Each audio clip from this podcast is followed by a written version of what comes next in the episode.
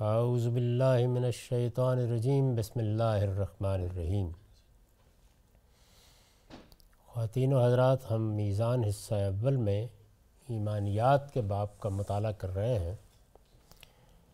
اس میں سنن الہیہ زیر بحث ہے۔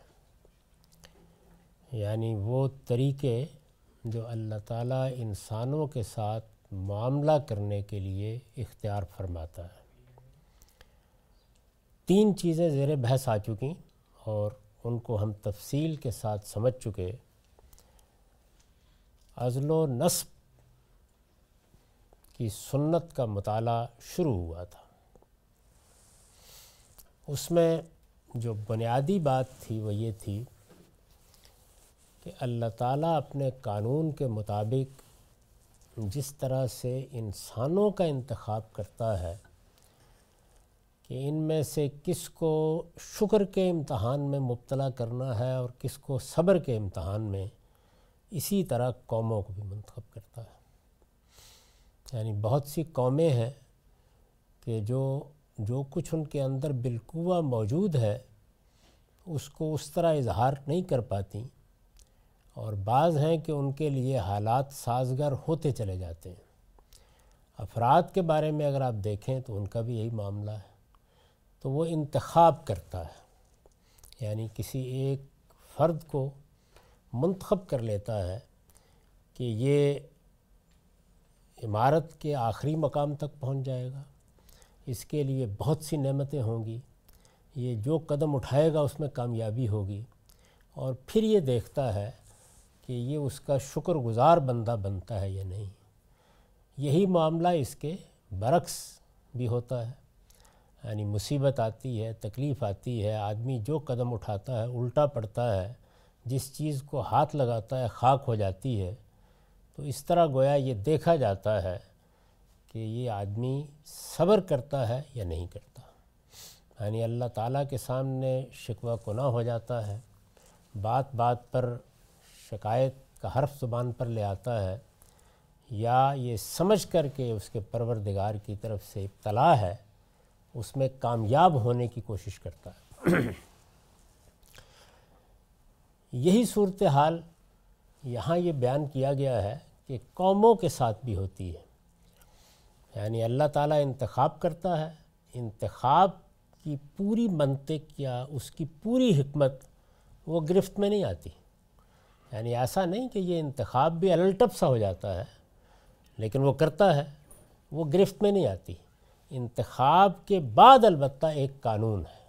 یعنی جب اللہ تعالیٰ انتخاب کر لیتا ہے تو پھر اس قوم کو معذول ہونا ہے۔ یعنی یا وہ اس منصب پر فائز رہے گی، اس کے لیے سرفرازی باقی رہے گی اور یا وہ اس سے گرا دی جائے گی۔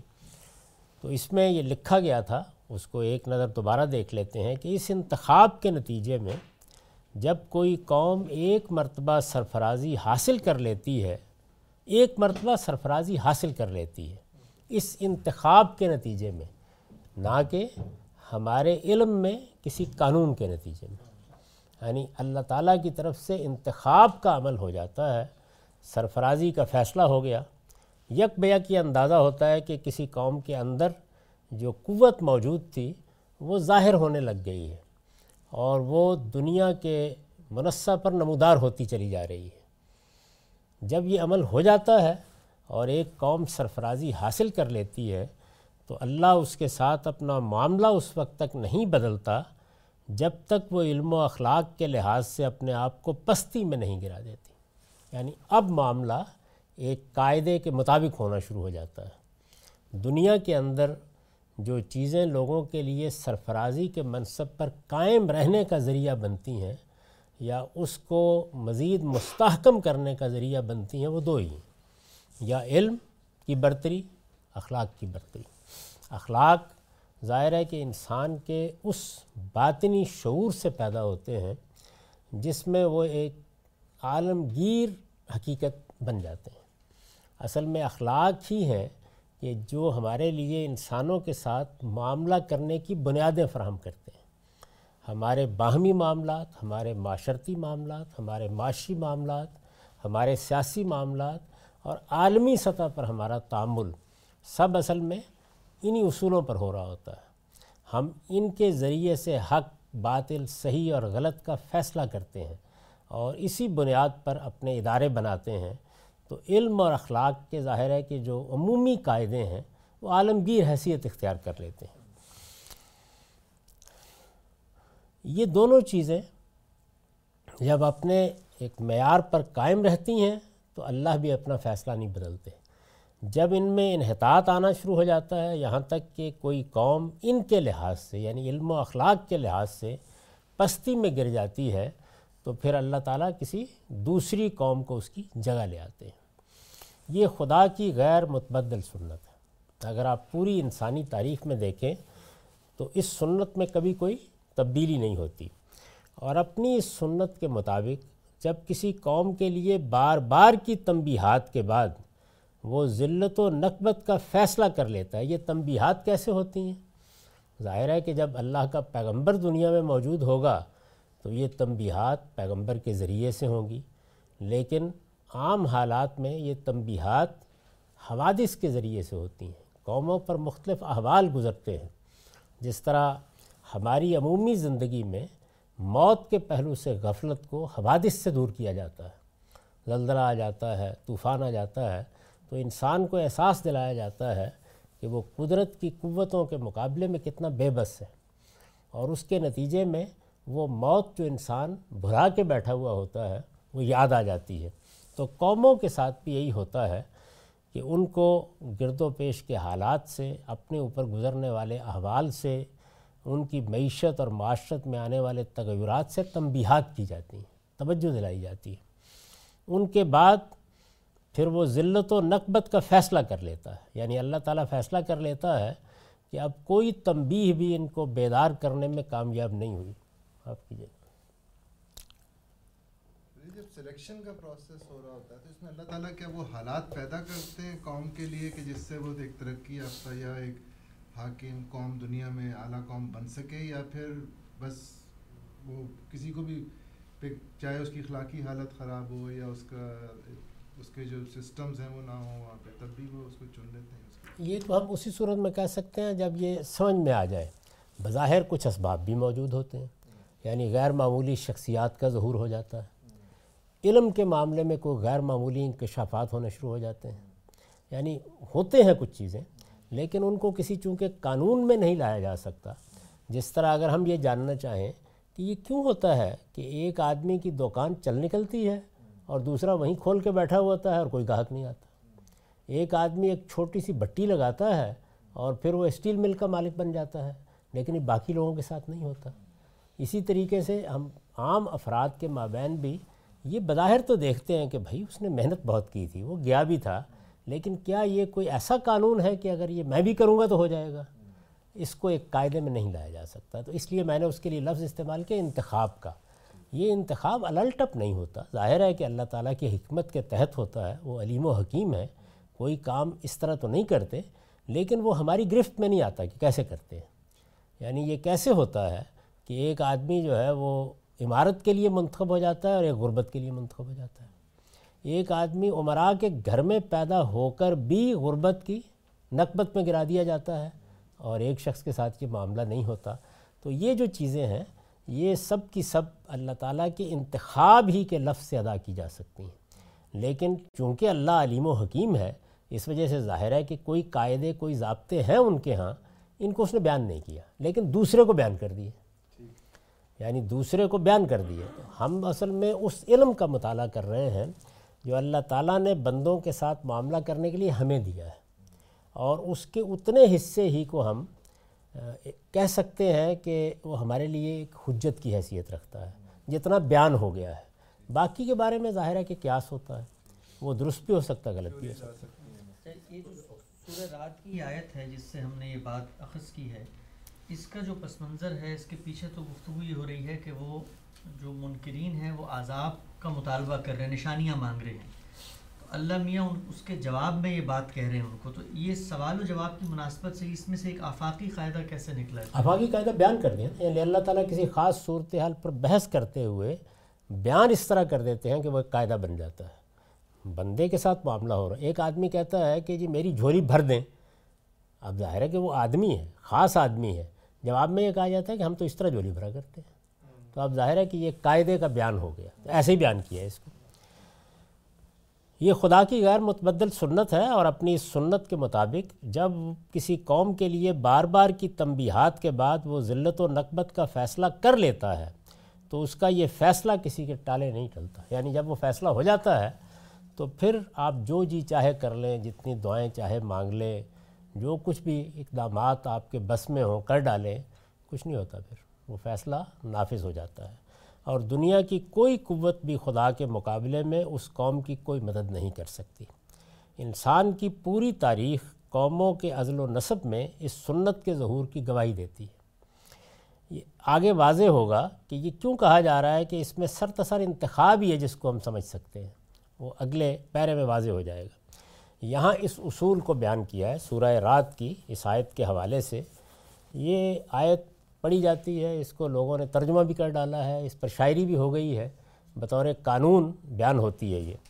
یہ گیارہویں آیت ہے اور سورہ رات کی ہے۔ ان اللہ لا یغیر ما بے قومن حتیٰ یغیرو ما بے انفسہم وَإِذَا اراد اللہ بے قومن سوئن فلا مرد لہو ما لہم من دونہم یہ جلدی نہ مچائیں۔ یعنی مخاطبین کو کہا جا رہا ہے کہ تم اللہ کے قانون کے یعنی یہ آخری قانون اس کے نفاذ کا مطالبہ کر رہے ہو نا، جلدی نہ مچائیں۔ اللہ کسی قوم کے ساتھ اپنا معاملہ کسی قوم کے ساتھ اس وقت تک نہیں بدلتا جب تک وہ خود اپنے رویے میں تبدیلی نہ کر لے۔ یعنی گویا جو اب معاملہ ہے، جب جب تم آ گئے ہو تو اب اس کے بعد معاملہ تبدیل ہونا ہے۔ جو بھی تمہاری حیثیت ہے، تبدیلی اللہ تعالیٰ کے قانون کے مطابق ہوگی۔ وہ فیصلہ کرے گا کہ اب میں نے جو معاملہ کرنا تھا وہ اب میں بدل رہا ہوں۔ اب اس قوم پر عذاب آ جانا چاہیے۔ اب اس کو ہلاکت کے سپرد ہو جانا چاہیے۔ اب اس کو دنیا کے نقشے سے محو ہو جانا چاہیے۔ یہ اب فیصلہ مجھے کرنا ہے۔ اور جب اللہ کسی قوم کی شامت لانے کا ارادہ کر لیتا ہے تو وہ کسی کے ٹالے نہیں ٹل سکتی۔ تو دوسرے فکرے نے یہ بتا دیا کہ اصل میں جو کسی قوم کے ساتھ برا معاملہ کرنا ہے یعنی ایک تو یہ نا کہ ایک قوم گوشہ خمول میں پڑی ہوئی ہے۔ زندگی بسر کر رہے ہیں، خانہ بدوش ہیں، کسی جگہ بیٹھے ہوئے ہیں، کسی دوسرے علاقے کے اندر اپنا کوئی نظام قائم کر کے چل رہے ہیں۔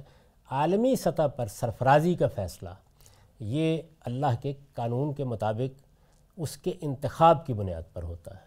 اور یہ کہ اب اس قوم کے ساتھ یعنی یہ قوم اس جگہ کھڑی ہے اور مجھے اب اس قوم کو مٹا دینا ہے یعنی ذلت اور نقبت میں مبتلا کر دینا ہے، یہ جو فیصلہ ہے، یہ اللہ تعالیٰ ایسے نہیں کرتے۔ بلکہ یہ کسی قاعدے قانون کے ساتھ کرتے ہیں۔ یہاں پر یہ جو عموم کو آپ نے کہا کسی قوم تو یہاں یہ کیوں نہیں کہا جا سکتا؟ کہ مخاطبین کی رعایت سے یہ کہا جا رہا ہے کہ کسی ایسی قوم جس میں اللہ نے رسول بھیجا ہے اور یہ اصل میں اللہ کے عذاب کی سنت کے بارے میں وہی بات بیان کر رہے ہیں کہ وہ نہیں ٹالے ٹلے گا وہ آئے گا اس لیے کہ تم انکار کر بیٹھے ہو۔ اس کو ہم اس اس پیراڈائم سے اٹھا کر عالمی سطح پر قوموں کے ساتھ معاملے میں کیسے نہیں ہم اس کو کسی سطح پر بھی نہیں لے جا رہے ہیں۔ ہم اللہ کی اس سنت کو بیان کر رہے ہیں کہ اللہ تعالیٰ قوموں کے ساتھ جو معاملہ کر رہا ہے اس معاملے میں اس کا طریقہ کیا ہے؟ اب یہ کہ وہ کس قوم کے ساتھ یہ معاملہ کیسے کرے گا وہ آگے زیر پیس آنا ہے۔ یعنی کیسے یہ قانون یہاں سے اٹھتا ہے اور اٹھنے کے بعد یہ سب قوموں کا احاطہ کر لیتا ہے وہ آگے زیر بحث آئے گا۔ یہاں تو صرف یہ بتایا جا رہا ہے کہ اللہ تعالیٰ کے ہاں معاملے میں جو تبدیلی آتی ہے وہ تبدیلی کیوں آتی ہے؟ یعنی کیسے آتی ہے۔ وہ کسی قاعدے کے تحت آتی ہے۔ یعنی اس کے لیے کوئی ضابطہ ہے۔ اور وہ ضابطہ کیا ہے؟ وہ خود اس قوم کا اپنے بارے میں رویہ ہے۔ وہ کیا اختیار کرتی ہے؟ یعنی جو یہاں بات بیان کی جا رہی ہے وہ صرف اتنی ہے۔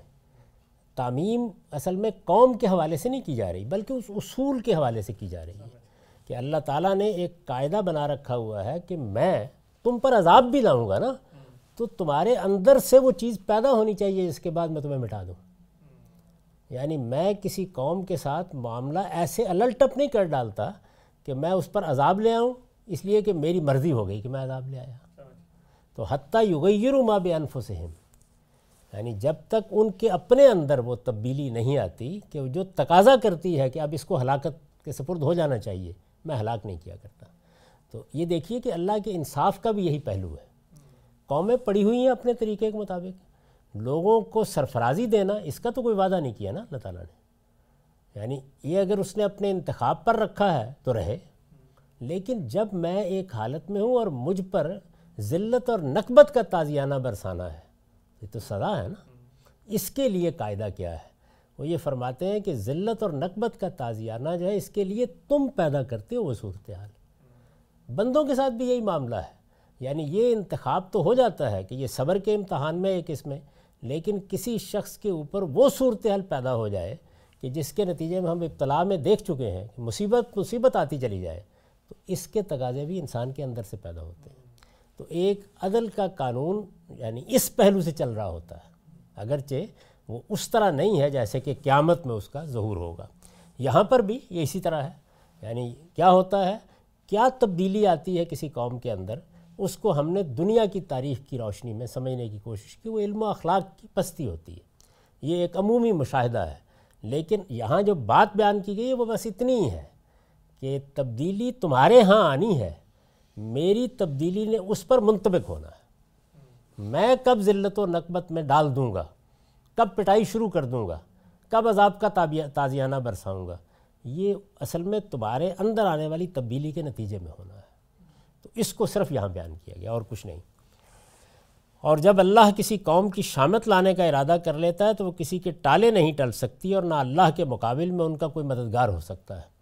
یعنی اس موقع کے اوپر پھر آپ یہ نہیں کر سکتے کہ آپ یہ کہیں کہ فلاں کا دروازہ پکڑ لیں گے اور فلاں زنجیر ہلا دیں گے اور فلاں کی دہلیز پر چلے جائیں گے تو اس کے نتیجے میں تبدیلی آ جائے گی، وہ پھر نہیں آ سکتی۔ فلاں مرد لہو یعنی ادا اراد اللہ بے قومن سوئن، پہلے یہ بیان کیا کہ میرا یہ ارادہ واقع کیسے ہوتا ہے؟ یہ ہوتا ہے تمہارے اندر آنے والی تبدیلی کے نتیجے میں۔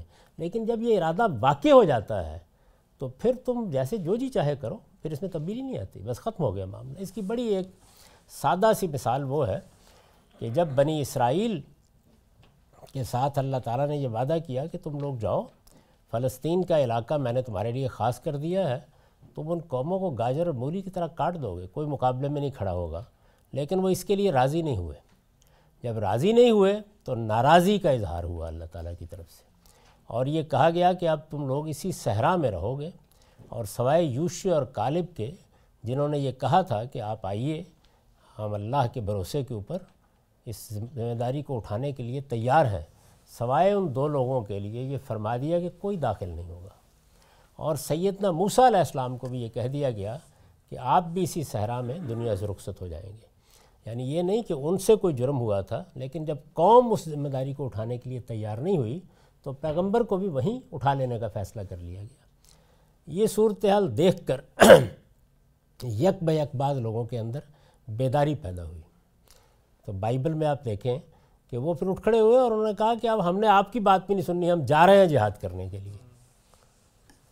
اس موقع کے اوپر جو بائبل کا وہ حصہ ہے، اس کو کبھی نکال کے پڑھیے تو بیان کر دیا کہ اب کچھ نہیں ہونا۔ یعنی یہ جو بلا آ گئی ہے، اب یہ نہیں ٹل سکتی۔ خدا کے اس قانون کا اب نفاذ ہو گیا ہے۔ اب تم سب کے سب بھی اٹھ کھڑے ہو، تب بھی کچھ نہیں ہو سکتا۔ معاملہ اب سپرد ہو گیا۔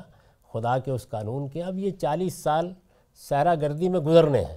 پھر دیکھیں گے کیا ہوتا ہے کیا نہیں۔ کیونکہ جو موقع تمہیں دیا گیا تھا، وہ تم بدقسمتی سے کھو بیٹھے ہو۔ تو قوموں کے ساتھ یہ معاملہ اس طرح ہوتا ہے۔ یعنی ان کے ہاں ایک تبدیلی خود ان کے اندر آتی ہے۔ اللہ تعالیٰ اس تبدیلی کے لحاظ سے معاملہ کرتے ہیں۔ یہ تبدیلی اگر خیر کی طرف ہے، تو اللہ کی تائید اور نصرت حاصل رہتی ہے۔ اور یہ تبدیلی اگر شر کی طرف ہے یہ اگر اخلاقی لحاظ سے پستی کی طرف ہے، اگر یہ علم کے خلاف تبدیلی آ گئی ہے، تو لازمی نتیجہ اس کا یہ نکلے گا کہ ایک وقت کے بعد اللہ تعالیٰ بھی پھر اس قوم کو ذلت اور نقبت کے حوالے کر دینے ہی کا فیصلہ کر لیتے ہیں۔ اس اصول کو بیان کر دیا۔ چنانچہ فرمایا ہے، اب یہ دیکھیے دوسری جگہ۔ یعنی یہاں پر تو اتنی بات کہی گئی مخاطبین کی رعایت سے کہ تم جو جلدی مچا رہے ہو خدا کا پیغمبر موجود ہے اور یہ کہہ رہے ہو کہ جو ہونا ہے ہو جائے، تو اس کے لیے ایک قانون ہے، قاعدہ ہے، اس کے مطابق ہوگا۔ یہاں صرف اتنا ہی حوالہ تھا۔ اس کے بعد آگے کیا کیا؟ اب یہ بتایا ہے کہ یہ معاملہ دنیا کی ہر قوم کے ساتھ ہوگا۔ یعنی خود قرآن مجید نے اس کو بطور اصول آگے اطلاق کر کے بتا دیا۔ اس کو ہم دیکھتے ہیں۔ چنانچہ فرمایا ہے کہ یہ معاملہ دنیا کی ہر قوم کے ساتھ ہوگا اور اس کے نتیجے میں یعنی یہ جو اللہ تعالیٰ کی طرف سے کسی قوم کی گرفت کا معاملہ ہے۔ وہ علم و اخلاق کے لحاظ سے جب پستی میں گر جاتی ہے، تو اس کی گرفت کا معاملہ یہ ہر قوم کے ساتھ ہوگا۔ یہ آگے بتا دیا ہے اللہ تعالیٰ نے خود۔ کوئی قوم بھی دنیا کے اندر اس قانون سے ماورہ نہیں رہے گی۔ ہر ایک قوم کے ساتھ ہوگا۔ اس کے دو نتیجے نکلیں گے۔ اس کے نتیجے میں کوئی قوم ہلاک کی جائے گی۔ یعنی آہستہ آہستہ وہ زمانے اور تاریخ کی گرد میں گم ہو جائے گی۔ اور کسی کو عذاب شدید سے دوچار ہونا پڑے گا۔ یعنی کسی کے ساتھ یہ معاملہ ہوگا کہ دنیا دیکھے گی کہ اس کی پیٹھ پر تازیانہ برس پڑا ہے۔ اب ہم تاریخ میں جب دیکھتے ہیں کہ یہ کیسے ہوا ہے پوری تاریخ کے اندر، تو تاریخ بتاتی ہے کہ پہلے حام اور سام کی اولاد اس کے لیے منتخب کی گئی۔ یعنی یہ انتخاب کا لفظ ذہن میں رکھیے۔ دنیا کے اسٹیج پر پہلے جو قومیں اب نمودار ہوئیں وہ زیادہ تر افریقی قومیں تھیں تاریخی معلومات جو ہمیں حاصل ہیں، ان سے یہ اندازہ ہوتا ہے کہ یہ زیادہ تر حام کی اولاد تھیں۔ سیدنا نو علیہ السلام کے بیٹے حام کی اولاد۔ اس کے بعد سام کی اولاد، سامی قومیں ہیں جو دنیا کے اسٹیج پر نمودار ہوئیں۔ ایک کے بعد دوسری قوم آتی چلی جا رہی ہے۔ یعنی جب یہ قومیں اس طرح دنیا کے اسٹیج پر ہیں، تو معلوم ہوتا ہے کہ باقی قومیں کوئی قابل ذکر قومیں ہی نہیں ہیں۔ کہیں دور پڑے ہوئے ہیں، اس موقع کے اوپر تصویر جو دنیا کی بنتی ہے وہ یہ ہے۔ آپ دیکھتے ہیں نا کہ سامی اقوام ایک کے بعد دوسری اقتدار حاصل کرتی چلی جاتی ہے، سلطنتیں بنتی چلی جاتی ہیں، قومیں اٹھتی چلی جاتی ہیں۔ تاریخ کے اسٹیج کے اوپر گویا ایسے معلوم ہوتا ہے کہ جیسے ایک تھیٹر ہے، ایک کے بعد دوسرا نمودار ہو رہا ہے۔ لیکن اس کے مقابل میں یہ نہیں کہ دنیا میں اور جگہ قومیں نہیں ہوتی، وہ بھی موجود ہوتی ہیں۔ میں جس ملک میں ابھی رہ کے آیا ہوں، وہاں جو قوم آباد ہے، پانچ ہزار سال سے آباد ہے۔ اپنے ہاں ان کے ہاں کچھ نظام، کچھ قاعدے، کچھ ضابطے، کچھ بادشاہتیں چلتی رہی ہوں گی مختلف صورتوں میں، لیکن دنیا کے اسٹیج پر ان کی کوئی جگہ نہیں۔ سامی قومی سمیٹک تاریخ بتاتی ہے کہ پہلے حام اور سام کی اولاد اس کے لیے منتخب کی گئی اور پچھلے پانچ سو سال سے اب یافس کی اولاد منتخب کی گئی۔ ہے اگر آپ دیکھیں تو جس وقت سامی اقوام کا غلبہ تھا دنیا پر، تو یہ جو یافس کی اولاد ہے، یہ اقوام، یہ کہیں نظر بھی نہیں آتی تھی۔ یعنی معلوم ہوتا تھا کہ کہیں دور دراز پڑی ہوئی ہیں اور اپنے اپنے طریقے کے مطابق وہاں بھی لیڈرشپ پیدا ہوتی ہوگی۔ ان کے اپنے کوئی نظام ہوتے ہوں گے۔ تاریخ پڑھیں تو معلوم ہوتا ہے، جاپان کی بادشاہت کوئی آج کی تو نہیں ہے، لیکن وہ دنیا کے اسٹیج پر نمودار نہیں ہو رہی۔ ایسا لگتا ہے پیچھے پڑی ہوئی ہیں کہیں۔ اور سامی اقوام ہے کہ جو دنیا پر حکومت کر رہی ہیں سلطنتیں وجود میں لا رہی ہیں، تاریخ گویا ان کے ساتھ چل رہی ہے۔ مقامی تاریخ مقامی سطح پر موجود ہے، عالمی سطح پر کیا ہو رہا ہے؟ ظاہر ہے کہ ایک ایک قوم کو مقامی سطح پر جا کے دیکھنے کا عمل ایک دوسرا عمل ہے۔ یہاں اس اصول کو سمجھایا جا رہا ہے، عالمی سطح کے اوپر جب اس کا اطلاق ہوا ہے۔ تو پہلے سام اور حام کی اولاد اس کے لیے منتخب کی گئی اور پچھلے پانچ سو سال سے اب یافس کی اولاد منتخب کی گئی ہے۔ یعنی حضرت نوح کے جو تین بیٹوں کا ذکر آتا ہے بائبل ہسٹری میں یعنی حام، سام اور یافس تو حام کی اولاد زیادہ تر افریقی اقوام ہے۔ سامی قوموں سے آپ واقف ہیں وہ دنیا میں اب بھی بہت بڑی تعداد میں موجود ہیں۔ اور اس کے بعد یافس کی اولاد۔ یہ جو یونانی رومی سلطنتیں گزری ہیں، ان کو بھی ہم سوال یہ کہ جو سوال یہ کہ جو یونانی یا رومی سلطنتیں گزری ہیں، ان کو بھی ہم سامی اقوام میں شامل کریں گے یا ان کو کہاں سیکوینس میں رکھنا چاہیے؟ نہیں، ان میں سے کچھ سامی اقوام ہے کچھ حام کی اولاد میں سے ہیں اور زیادہ تر وہ یافس کی اولاد ہے اپنی اپنی جگہ کے اوپر موجود ہے یعنی جس وقت ہارون رشید کی حکومت قائم تھی یہاں پہ، اس وقت بھی فرانس میں شارلمین کی حکومت قائم تھی۔ تو مقامی سطح پر قومیں اپنی جگہ موجود ہیں، لیکن اس وقت غلبہ کن قوموں کا تھا؟ یعنی وہ کون سی قومیں تھیں کہ جن کے مقابلے میں دوسری قومیں گویا ان کی مرہون سی ہو کر رہ گئی تھی؟ اس کا یہ مطلب نہیں ہے کہ ان کی سلطنتیں قائم نہیں ہو رہی۔ وہ اپنی سلطنتیں بھی قائم کر رہے ہیں، اپنے اپنے علاقوں میں۔ ان کا اب ہندوستانی میں دیکھیں کہ بہت سی اقوام ہیں کہ جو اپنے طور کے اوپر جگہ لے رہی ہیں، لیکن دنیا کے نقشے کے اوپر کسی قوم کی طاقت کا ظہور ہو جانا، اس کو مثال کے طور پر پیش کیا گیا ہے۔ ایک سوال تھا جی تھوڑا سا پیچھے جانا چاہوں گا۔ وہ یہ کہ جو دونوں آیات ہیں جو الجھن میرے ذہن میں پیدا ہو رہی ہے، وہ یہ کہ ہم نے پیچھے پڑا ابتلا کا ایک عام قانون ہے، ایک خاص قانون ہے جو رسول کی قوم کے ساتھ ہے۔ یہ دونوں آیات اس خاص قانون کو ریفر کر رہی ہیں یعنی دونوں کا پس منظر سیاق یہ ہے کہ وہ عذاب کا مطالبہ کر رہی ہیں۔ اللہ کہہ رہے ہیں عذاب لازماً آئے گا کیونکہ یہ معاملہ رسولوں کی قوموں کے ساتھ ہے۔ اور یہی میری سنت رہی ہے کہ میں نے ہمیشہ جب بھی رسول بھیجے ہیں اور قیامت سے پہلے یہی سنت کارگر رہے گی کہ ان کے اوپر عذاب آئے گا اور اس کے بعد پھر سمود کی مثالیں دی اور سارا۔ یہ دونوں آیات کا اصل محل تو مقام تو وہ ہے جہاں رسولوں کے ساتھ اطلاع کا خاص قانون ہے۔ یہ آپ کی جو آگے کا پورا مقدمہ یہ تاریخ سے استمباد تو یقینی طور پہ کہا جا سکتا ہے کہ دنیا میں یہ ہو رہا ہے۔ ان آیتوں کو یہاں کیسے پلیس کیا گیا؟ دوسری آیت کا تو اس سے کوئی تعلق نہیں، وہاں ایک قاعدہ بیان کیا گیا ہے اور اس میں عذاب کو او کے ساتھ بیان کیا ہے۔ یعنی اللہ تعالیٰ کا عذاب آتا ہے، یہ ایک صورت ہے، اور اللہ تعالیٰ ہلاکت کی سپرد کر دیتا ہے، یہ دوسری صورت ہے۔ اس وجہ سے وہاں تو صرف وہ عذاب زیر بحث نہیں ہے۔ اب یافس کی اولاد منتخب کی گئی یعنی عالمی سطح پر غلبے کے لیے۔ برطانیہ کی تاریخ بہت پرانی ہے۔ یورپ کے ملکوں کی بہت پرانی تاریخ ہے۔ وہ قومیں اپنے طریقے پر اپنی حکومتیں قائم کر رہی ہیں۔ لڑ بیٹ بھی رہی ہیں اپنے ساتھ۔ لیکن عالمی سطح پر غلبے کا زمانہ کب آیا ہے؟ یہ ہے زیر بحث۔ تو یافس کی اولاد کے لیے عالمی سطح پر غلبے کا زمانہ کوئی اب سے پانچ سو سال پہلے شروع ہوا۔ جب چنگیز خان کی اولاد سیراؤں سے نکلی اور انہوں نے اینٹ سے اینٹ بجا دی۔ آپ کو معلوم ہے کہ عربوں کے ساتھ کیا ہوا۔ ظاہر ہے کہ اس وقت سامی اقوام میں گویا عرب دنیا کے اوپر ایک طرح سے حکومت کر رہے تھے۔ بڑی طاقتیں وہی تھیں۔ یہ آخری اقوام ہیں جن پر تاریخ کا خاتمہ ہو رہا ہے۔ یہ کیوں کہا میں نے؟ اس لیے کہ دوسری جگہ قرآن مجید نے یہ بیان کر دیا ہے کہ قیامت کے قریب حتیٰ اضافت یاجوج و ماجوج، یہ یافس کی اولاد ہے جس کو دنیا پر عمومی غلبے کی کیفیت حاصل ہو جائے گی۔ دوسری جگہ اس کو بیان کر دیا ہے۔ تو گویا یافس کی اولاد ہے کہ جس نے اب پوری دنیا کے اندر اپنے آپ کو منوانا ہے۔ تو یہ عمل پانچ سو سال سے شروع ہے۔ یعنی مسلمانوں کے ہاں یہ جو عثمانی سلطنت ہے وہ اصل میں اولاد یافس کی سلطنت ہے۔ اس کا تعلق مذہب سے نہیں ہے، اقوام سے ہے۔ کوئی قوم مسلمان ہو گئی ہے، مسیحی ہو گئی ہے، کوئی ماننے والی ہے، کوئی نہیں ماننے والی، یہ زیر بحث نہیں ہے۔ زیر بحث یہ ہے کہ تاریخ کے عمل میں یہ یافس کی اولاد ہے جس کے غلبے کا فیصلہ ہو گیا ہے۔ انتخاب کیسے ہوا ہے؟ ہم نہیں جانتے، لیکن تاریخ کا پہیہ الٹ گیا ہے۔ اب ظاہر ہے کہ اس کے کچھ اسباب وہ بھی ہیں جو ہمیں نظر آ رہے ہیں۔ یعنی چنگیز خان نکلا ہے تو آخر نکلنے کے پیچھے کوئی قوت موجود ہے، لیکن یہ عمل کیسے ہوتا ہے؟ اس میں خدائی انتخاب کے سوا اور کوئی چیز نہیں ہے جس کو آپ بیان کر سکتے ہیں، یقیناً علم و حکمت کی بنیاد پر ہوتا ہوگا۔ ان قوموں کا عروج جس طریقے سے ہونا شروع ہوتا ہے تو گویا سارے اسباب اس کے ساتھ جمع ہونا شروع ہو جاتے ہیں۔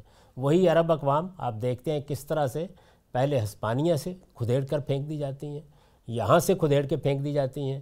یک بیک وہی خلافت جو ہے وہ مصر میں اپنا خلط اتارتی ہے اور وہ عثمانیوں کے گلے میں پہنا دیتی ہے۔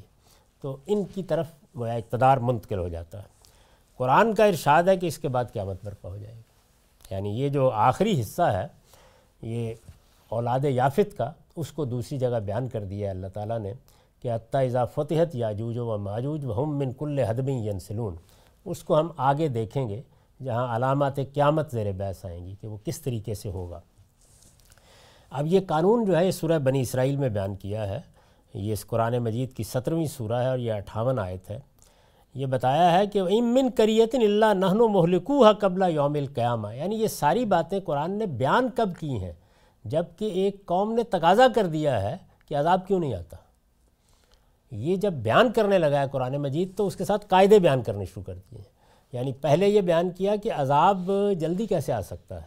ابھی مجھے دیکھنا ہے کہ تم کس جگہ پر کھڑے ہوتے ہو۔ تو تمہارے عمل پر اس نے مترتب ہونا ہے۔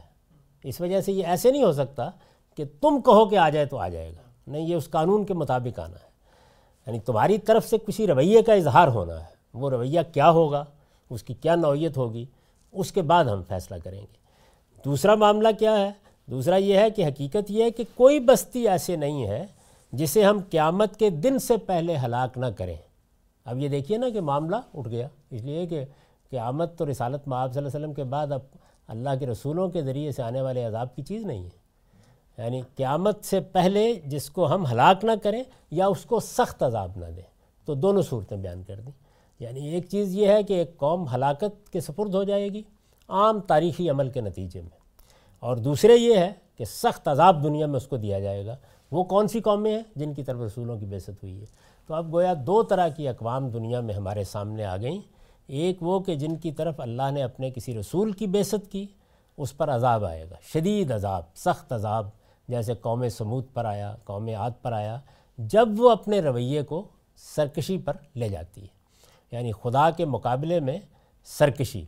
خدا کے مقابلے میں یہ سرکشی پیغمبروں کے اتمام حجت کے نتیجے میں ہوتی ہے، تو عذاب اسی دنیا میں آ جاتا ہے اور سخت عذاب آتا ہے۔ اور یہ سرکشی علم اور اخلاق کے میدان میں عام قانون کے لحاظ سے ہوتی ہے۔ تو اللہ تعالیٰ نقبت کے، ذلت کے حوالے کر دیتے ہیں اور ایک تدریج کے ساتھ ہلاک ہو جاتی ہیں قومیں۔ یعنی دنیا کے اسٹیج سے غائب ہونا شروع ہو جاتی ہیں۔ اسٹیج سے غائب ہونے کا مطلب کیا؟ قومیں مر جاتی ہیں، مٹ جاتی ہیں۔ عذاب کے نتیجے میں تو قوم مٹا دی جاتی ہے۔ ہوتی ہیں موجود۔ لیکن ان کی کوئی حیثیت نہیں ہوتی۔ دنیا کے اندر سرفرازی نہیں ہوتی ان کو۔ دنیا میں وہ اپنا سر اٹھا کے چلنے کی پوزیشن میں نہیں رہتی۔ اور یہ کہا کہ کانا ظال کا فل کتاب مستورہ و امن کریت اللہ نہن و مہلکوہا قبل یوم القیامہ معذبوہا عذابً شدیدہ۔ کانا ظال کا فل کتاب مستورہ یہ عذاب کے لیے جلدی نہ مچائیں۔ حقیقت یہ ہے کہ کوئی بستی ایسی نہیں ہے جسے ہم قیامت کے دن سے پہلے ہلاک نہ کریں یا اس کو سخت عذاب نہ دیں، یہ خدا کے نوشتے میں لکھا ہوا ہے۔ یعنی ہر ہر قوم کو اس قانون کے اندر سے گزرنا ہے۔ یا اس پر عذاب شدید آئے گا یا وہ ہلاکت کے سپرد ہو جائے گی۔ عذاب شدید آنے کی صورتیں کیا ہیں؟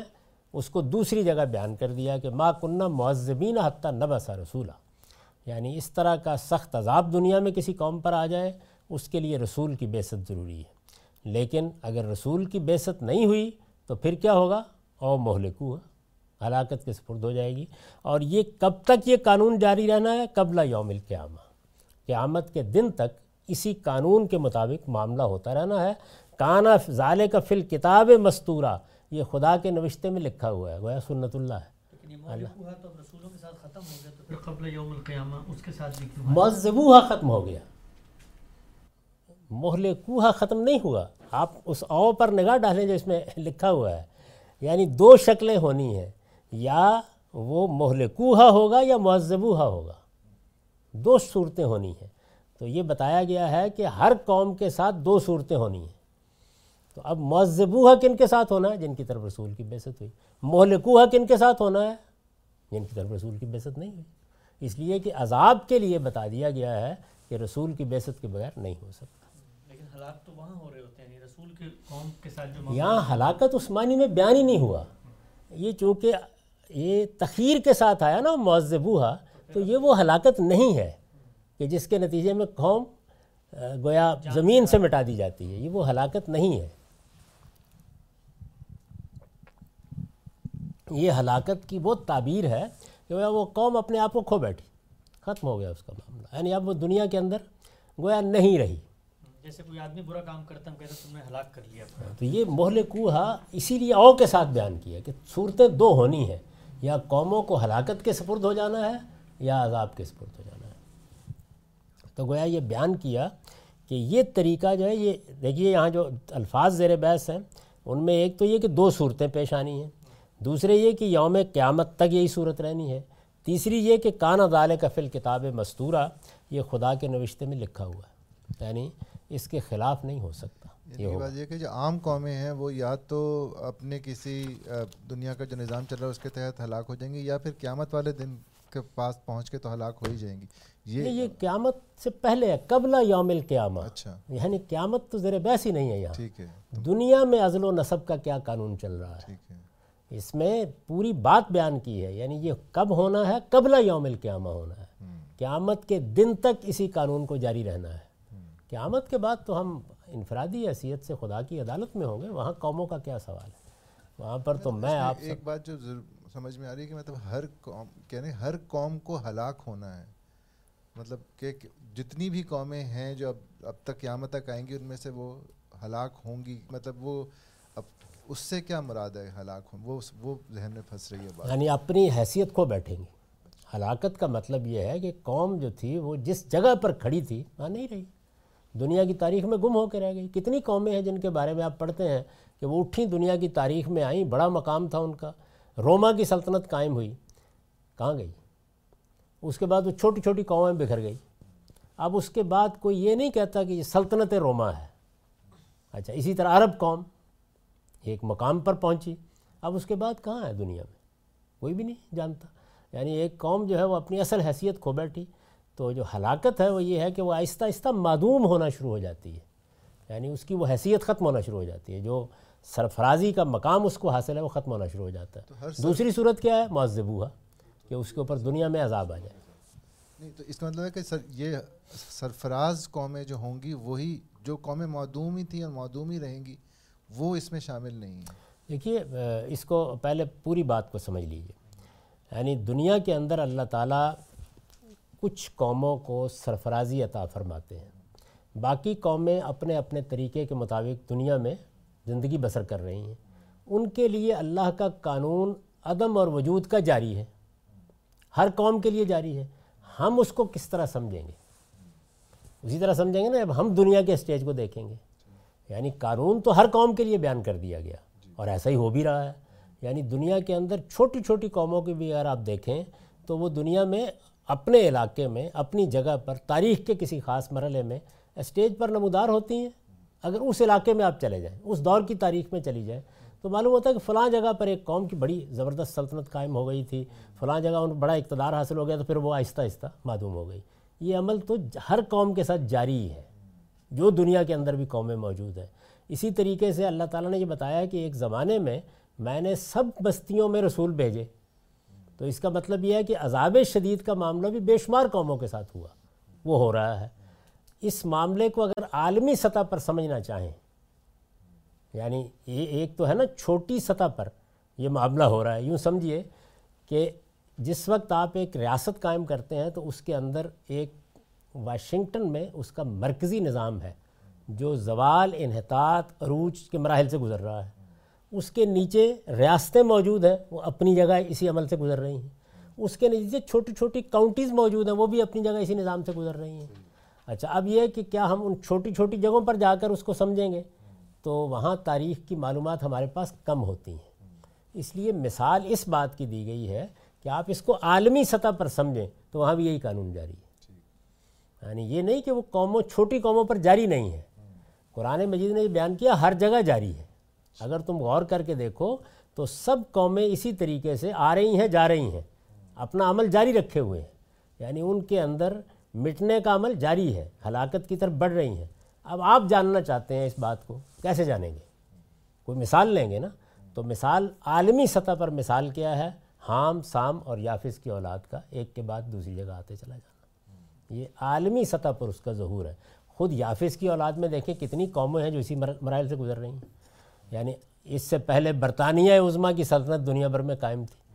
اب انہی کا ایک حصہ ہے جو امریکہ کی قیادت میں دنیا کے اوپر۔ انہی کا ایک حصہ ہے کہ جس کا تعلق روس کی سوویت یونین کی سلطنت سے تھا۔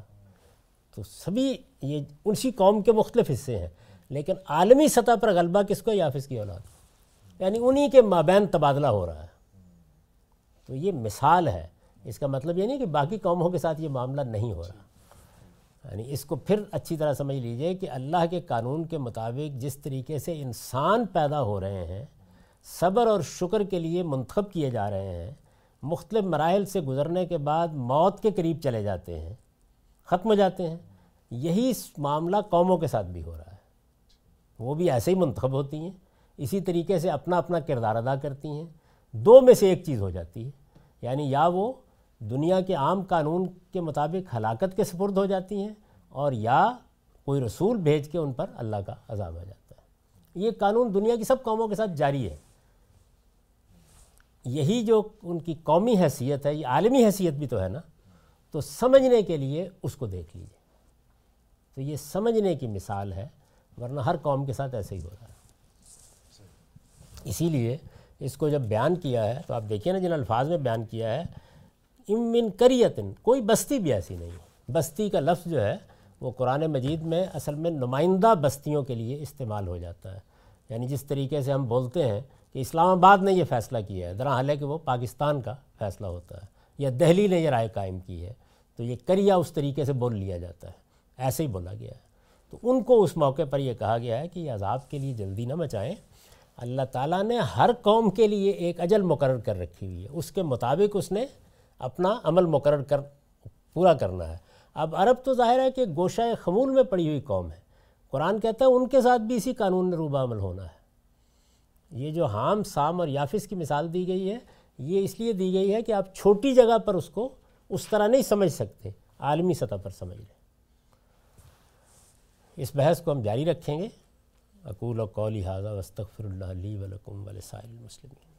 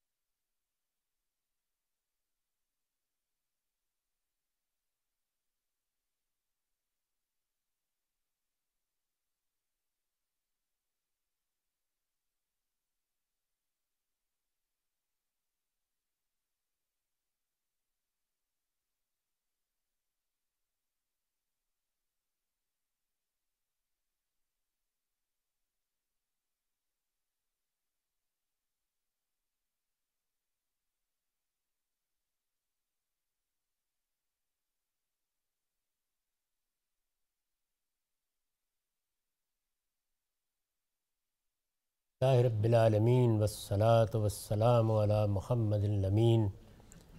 فاعوذ باللہ من الشیطان الرجیم، بسم اللہ الرحمن الرحیم. خواتین و حضرات، ہم میزان حصہ اول میں ایمانیات کے باب کا مطالعہ کر رہے ہیں۔ سنن الہیہ زیر بحث۔ ہے اس میں عزل و نصب کی سنت کو ہم نے بالاجمال سمجھا۔ یعنی دنیا میں انسان آ رہے ہیں، انسانوں کو ایک مہلت ملتی ہے، وہ فرد کی حیثیت سے اپنا زمانہ گزارتے ہیں۔ وہ بچپن، لڑکپن، جوانی، بڑھاپے کے مختلف مراحل سے گزرتے ہیں، اس کے بعد موت کے سپرد ہو جاتے ہیں۔ اللہ تعالیٰ نے یہ بتایا ہے کہ یہی معاملہ قوموں کے ساتھ بھی ہو رہا ہے۔ یعنی قومیں بھی اسی طریقے سے دنیا کے اسٹیج پر نمودار ہوتی ہیں، مختلف مراحل سے گزرتی ہیں اور اس کے بعد یا وہ ہلاکت کے سپرد ہو جاتی ہیں یا دنیا میں اللہ کے عذاب کی زد میں آ جاتی ہیں۔ یہ ایک اسی نوعیت کا قانون ہے، موت و حیات کا، جس طرح کا افراد کے معاملے میں ہے۔ یعنی یہ صرف بچپن، لڑکپن، جوانی، بڑھاپا یہ مراحل اور اس کے بعد موت۔ یہ معاملہ صرف افراد ہی کے ساتھ نہیں ہو رہا، یہ قوموں کے ساتھ بھی ہو رہا ہے۔ اور یہ بتایا ہے کہ یہ قیامت کے دن تک ایسے ہی جاری رہے گا۔ یعنی جس طرح سے جب تک اللہ تعالیٰ یہ فیصلہ نہیں کر لیتے کہ اب اس دنیا کو ختم کر دیا جائے، بچے پیدا ہوتے رہیں گے اسی طریقے سے بچپن، لڑکپن، جوانی اور بڑھاپے کے مراحل سے گزرتے رہیں گے، اسی طرح موت کی آغوش میں چلے جائیں گے۔ یہ عمل قیامت تک ایسے ہی جاری رہنا ہے۔ جس عارف نے بھی کہا تھا، ٹھیک کہا تھا کہ جب ایک بچہ پیدا ہوتا ہے تو یہ امید دلاتا ہے کہ ابھی اس کائنات کا پروردگار دنیا سے مایوس نہیں ہوا۔ وہ عمل جاری ہے۔ یہی عمل ہر قوم کے ساتھ ہو رہا ہے۔ چھوٹے سے چھوٹے پیمانے پر بھی اگر کسی قوم کو آپ مطالعہ کریں تو وہ اسی طریقے سے دنیا کے اسٹیج پر آ رہی ہے۔ جو قومیں اس وقت موجود ہیں، ان کو تھوڑی دیر کے لیے الگ کر دیجیے۔ لیکن اس سے پہلے دنیا کی جب ہم تاریخ کا مطالعہ کرتے ہیں، تو دسیوں اقوام ہیں جو پیدا ہوئیں۔ اسی طریقے سے اپنے زمانے میں انہوں نے ایک حیثیت حاصل کی، پھر اس کے بعد ختم ہو گئی آج کے زمانے میں عالمی سطح پر اس صورتحال کو سمجھنے کے لیے میں نے ایک مثال کی طرف اشارہ کیا۔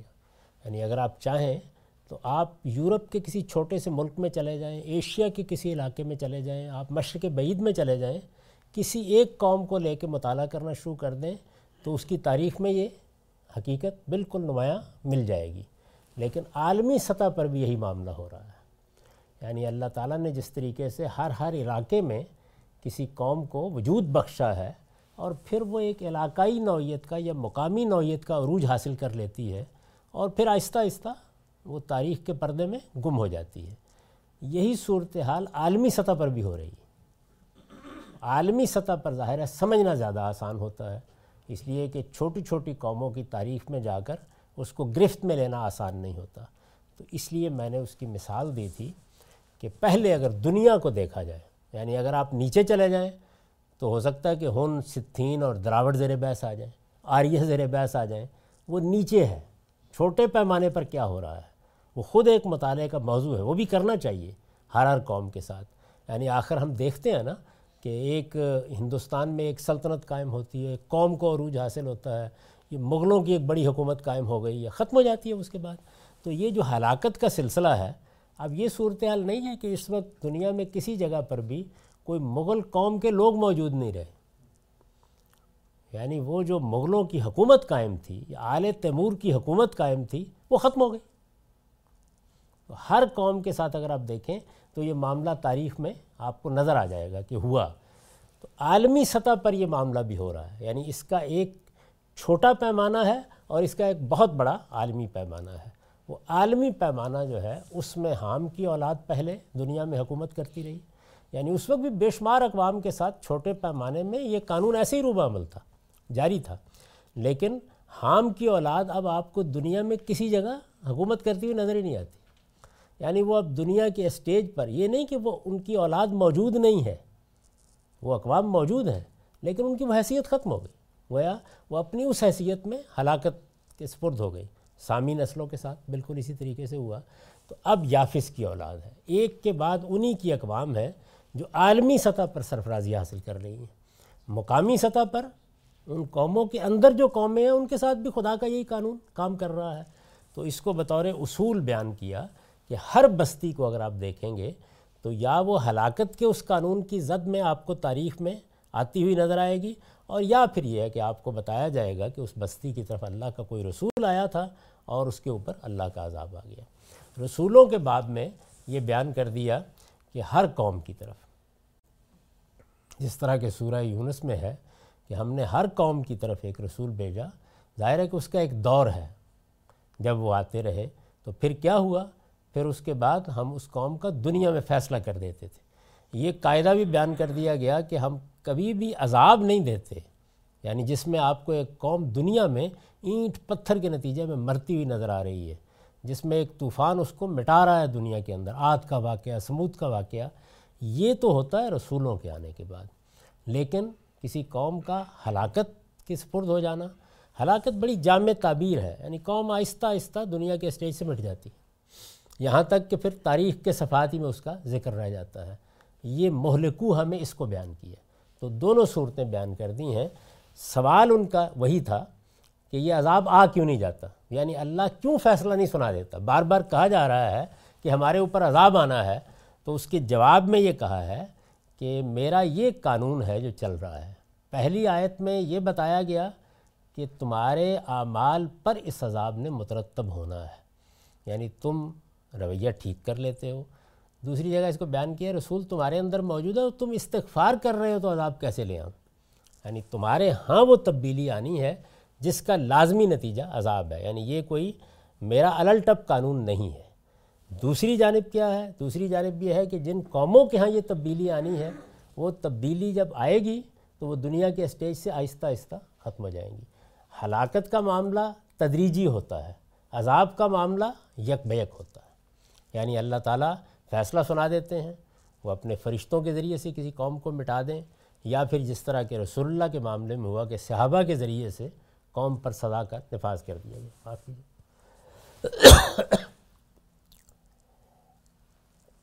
تو یہ دونوں چیزیں شانہ بشانہ ہوتی رہتی ہیں۔ تو اس آیت میں جو چیز غور کرنے کی ہے، وہ یہ ہے کہ اس میں دو صورتوں کا ذکر کیا گیا ہے۔ ایک ہلاکت اور پھر اس کے بعد او یعنی یا یہ صورت ہوگی یا معذبو عذاب آئے گا۔ تو ایسے ہی ہے۔ یعنی رسولوں کی صورت میں عذاب عاد کا مسئلہ سمود کا مسئلہ، قوم نو کا مسئلہ بڑی تفصیل سے قرآن میں زیر بحث آ گیا ہے۔ اور اس کے بارے میں پھر ایک قانون بیان کر دیا ہے کہ ما کنہ معذبین حتیٰ نبا سا رسولہ یعنی رسول کی بیست کے بغیر ہم اس طرح عذاب نہیں لاتے۔ وہ بیان کر دیا۔ لیکن ہلاکت کا قانون اس کا رسولوں سے کوئی تعلق نہیں ہے۔ یہ اسی طریقے سے جاری ہے۔ اور اس کا کسی دور سے بھی کوئی تعلق نہیں ہے۔ یہ قبل یوم القیامہ، یہ قیامت کے دن تک، جب تک قیامت واقع نہیں ہوتی، ہر قوم کے ساتھ ہوتا چلا جائے گا۔ تو میں نے یہ گزارش کی کہ اگر آپ عالمی سطح پر اس کو دیکھنا چاہیں، تو حام سام اور یافس کی اولاد کی صورت میں دیکھیں۔ یعنی حام سامی نسلیں ابھی دنیا سے ختم نہیں ہوئیں، لیکن ان کا عروج، وہ زمانہ، وہ ختم ہو گیا۔ اسی طریقے سے جو اب یافس کی اولاد ہے وہ بھی ایک کے بعد دوسری۔ تو آگے آپ دیکھیں گے ہم علامات قیامت میں جب جائیں گے، تو وہاں یہ معلوم ہوگا کہ اللہ تعالیٰ نے یہ بتایا ہے قرآن مجید میں اور اس کی بڑی تفصیل ہے بائبل میں کہ کس طریقے سے رسالت باب صلی اللہ علیہ وسلم کے ایک ہزار سال بعد یہ تبدیلی آنی شروع ہوگی، کس طریقے سے پھر آہستہ آہستہ دنیا کا اقتدار یاجوج ماجوج کو منتقل ہونا شروع ہو جائے گا اور پھر قیامت کا فیصلہ اسی کے نتیجے میں ہوگا۔ تو اس وجہ سے وہاں ہم یہ بھی دیکھیں گے کہ گویا وہ آخری ہلاکت جس کو قیامت کہا جاتا ہے، وہ کن قوموں پر واقع ہوگی؟ اس کو بھی قرآن نے بیان کیا ہے۔ یہاں صرف یہ بات بتانی مقصود تھی کہ اللہ تعالیٰ کے ہاں جس طرح افراد کے ساتھ بچپن، لڑکپن یعنی اللہ انتخاب کرتا ہے نا، مجھے اس اس فرد کو وجود میں لانا ہے۔ اسی طرح سے وہ قوموں کو بھی ایسے ہی پیدا کر رہا ہے۔ قومیں اپنا وجود پیدا کرتی ہیں۔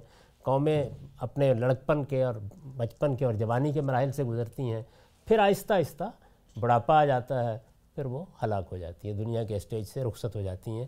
ان میں سے کچھ قومیں جن کی طرف اللہ کے رسول آتے ہیں، ان پر اللہ کا عذاب آ جاتا ہے۔ تو یہ قیامت تک اللہ کی غیر متبدل سنت ہے جو جاری ہے۔ اس کا میں نے خلاصہ کر دیا۔ اس میں صرف یہ سوال میرا، کتاب کا لفظ کتاب جو استعمال ہوا ہے اللہ تعالیٰ کہتا ہے الکتاب الحکمہ کہیں کہتے ہیں کتاب موقوطہ یہاں کتاب مستورہ تو یہ کوئی لکھی ہوئی چیز سے مراد ہے؟ اللہ تعالیٰ کا قانون کتاب اصل میں قانون کے معنی میں یہ خدا کے نوشتے میں لکھا ہوا ہے۔ یعنی یہ اللہ تعالیٰ نے طے کر رکھا ہوا ہے کہ میں ایسے ہی قوموں کو جیسے یہ طے کر رکھا ہوا ہے کہ میں بچوں کو پیدا کروں گا ان کو ان مختلف مراحل سے گزاروں گا پھر ان میں سے ہر ایک کے لیے ایک وقت مقرر ہے۔ اس کو بھی بیان کیا ہے، لکل قوم اجل لکل امت اجل ہر قوم کے لیے ایک اجل مقرر ہے، جس طرح کہ ہر فرد کے لیے ایک اجل مقرر ہے۔ تو ہر قوم کو اس نتیجے تک پہنچنا ہے۔ پہلے جس چیز کو واضح کیا وہ یہ ہے کہ یہ اجل کس طرح آتی ہے۔ افراد کے معاملے میں یہ اجل کیسے آتی ہے؟ افراد کے معاملے میں یہ اجل کسی قانون قاعدے کے مطابق نہیں آتی۔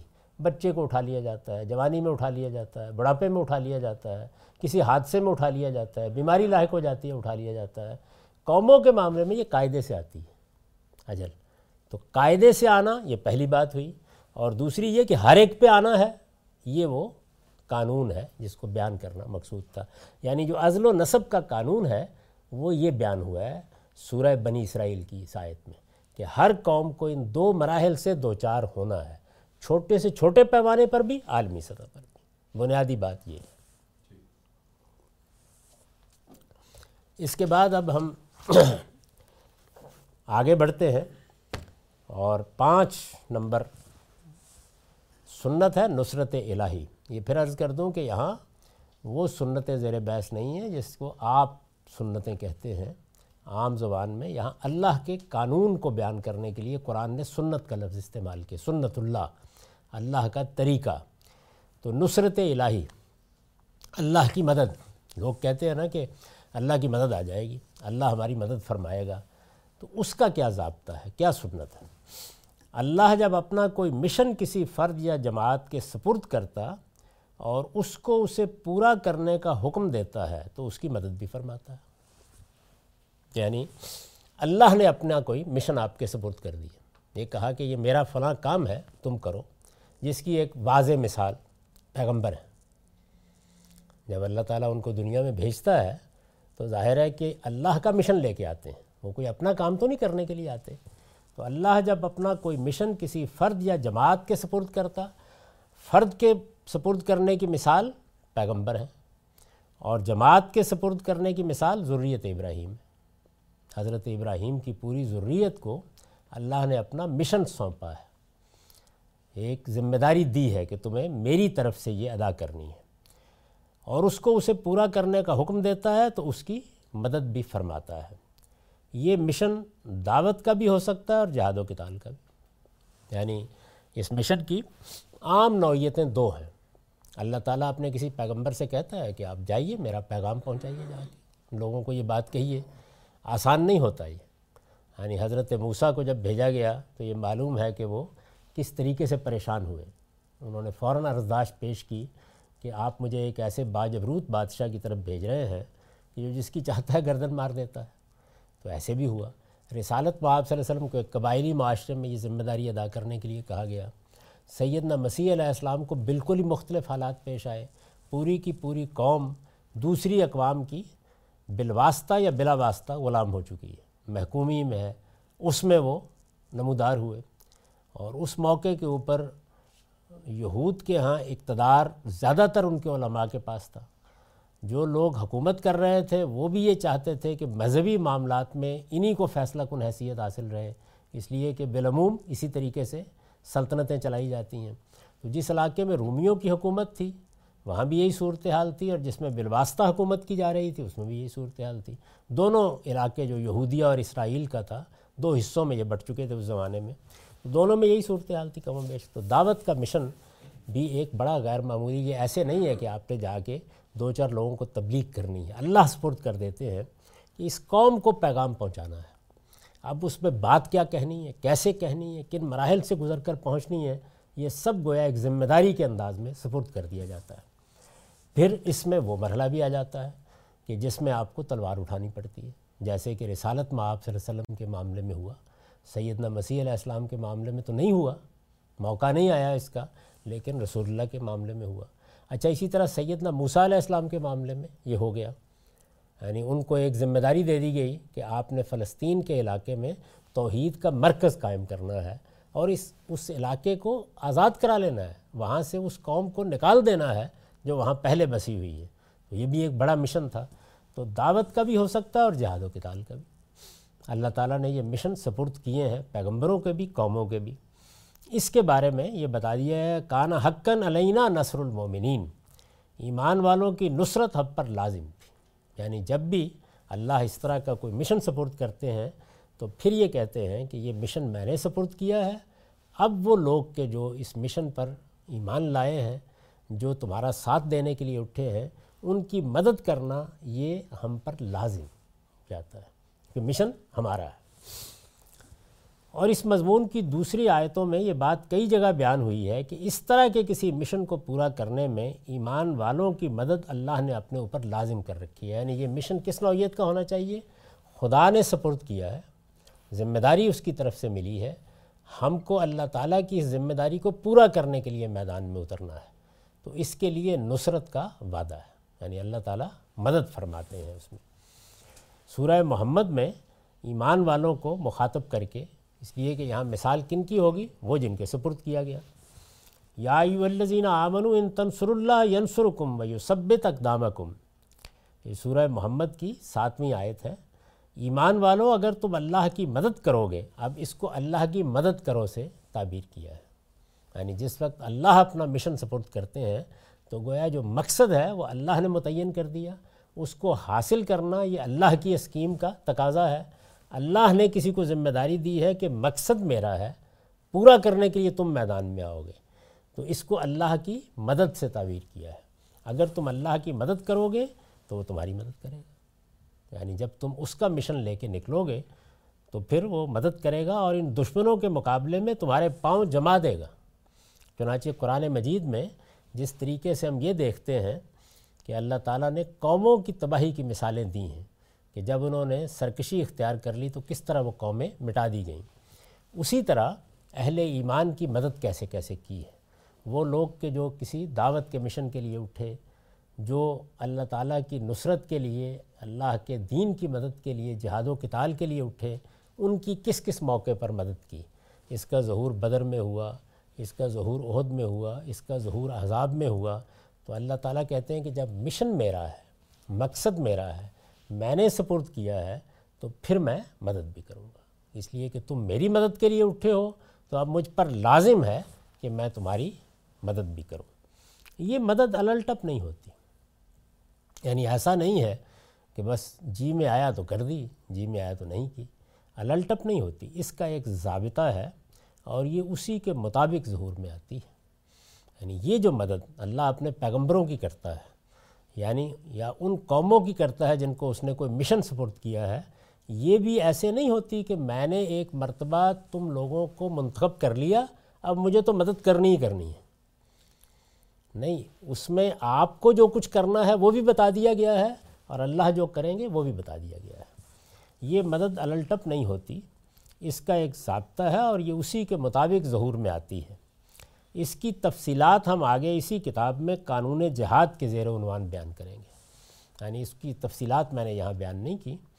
یہ تفصیلات کہ یہ مدد جو ہے یہ اس وقت کس طریقے سے آئی، کن چیزوں کا لحاظ رکھا گیا، اس میں انسانی معاملات کا کتنا کردار ہے، اس میں اللہ تعالیٰ کی مدد کے لیے کیا ضابطہ ہے، وہ بڑی تفصیل سے وہاں زیر بحث آئے گا۔ اتنی بات البتہ یہاں واضح رہنی چاہیے کہ اس کے لیے سب سے ضروری چیز صبر اور تقوی ہے۔ یعنی اللہ تعالیٰ یہ کہتے ہیں کہ میرا مشن ہے، میں نے سپورٹ کر دیا تمہارے۔ تم میری مدد کرنے کے لیے نکلے ہو، تو مجھ پر لازم ہے کہ میں تمہاری مدد کروں۔ لیکن اس کے لیے دو شرطیں ہیں۔ وہ یہ کہ تم میرے مشن کے لیے نکلو گے، تو یہ ایسے نہیں ہے کہ تم ایک ٹھنڈی سڑک پر چلو گے۔ اس میں وہ مقامات آئیں گے جس میں تقوے کا بھی امتحان ہوگا اور صبر کا بھی امتحان ہوگا۔ کیونکہ ابتلا کا قانون تو جاری ہے، تو صبر اور تقوی یہ ضروری ہے۔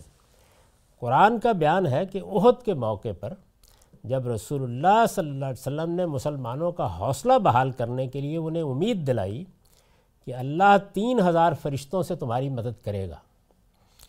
تو اللہ تعالیٰ نے اس کی تائید کی یعنی رسالت معاب صلی اللہ علیہ وسلم نے یہ کہا کہ تم حوصلہ رکھو، میدان میں اترو، یہ ایک مشکل مرحلہ ضرور ہے، لیکن اللہ تعالیٰ نے تین ہزار فرشتوں سے تمہاری مدد کا مادہ کر رکھا ہوا ہے۔ جیسے یہ بات رسول اللہ علیہ وسلم نے فرمائی، ظاہر ہے کہ اس سے پہلے یہ بات کہی گئی ہوگی، تو فوراً قرآن مجید میں اس کی تائید کی گئی کہ ہاں یقیناً کیوں نہیں؟ ہم مدد کریں گے۔ اور اپنی عنایت سے اس پر دو ہزار فرشتوں کا اضافہ بھی کر دیا۔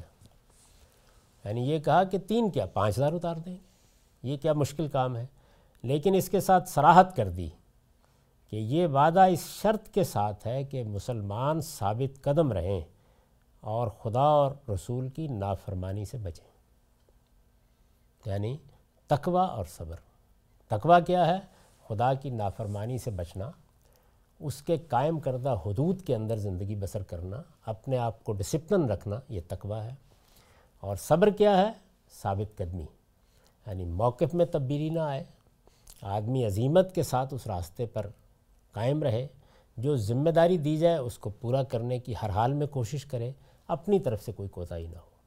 تو اگر صبر اور تقوی ہے، تو اس کے بعد اللہ کی مدد آ جائے گی۔ ارشاد فرمایا، یہ سورہ آل عمران ہے اور اس کی ایک سو پچیس آیت ہے۔ بلائن تصبرو و تتکو و یاتو کم من فورہم حاضا یم دد کم رب کم بخمست علافم من ملائکت مصومین اس سے پیچھے یہ ہے کہ رسالت میں آپ صلی اللہ علیہ وسلم نے کہا کہ تین ہزار فرشتوں سے تمہاری مدد کی جائے گی اس موقع پر۔ اس کے جواب میں فرمایا ہاں کیوں نہیں؟ یعنی ضرور کریں گے۔ اس لیے کہ تم ہمارا مشن لے کے اٹھے ہو، تم ہمارے مقصد کو سامنے رکھ کر میدان میں اترے ہو، تو کیوں مدد نہیں کریں گے؟ کریں گے۔ اگر تم صبر کرو اور خدا سے ڈرتے رہو، لیکن شرط کیا ہے؟ ان تصبرو و تتکو یعنی ثابت قدمی دکھاؤ، میدان میں اترے ہو تو پھر ظاہر ہے کہ یہ ایسا نہیں ہے کہ فرشتے آئیں گے اور سارا کام وہ کر لیں گے۔ نہیں، تم کو ثابت قدمی دکھانی ہے اور حدود کی پابندی کرنی ہے۔ یعنی میدان میں اتر کر بھی یہ عذر نہیں پیش کر سکتے تم کہ یہ تو جنگ کا موقع تھا۔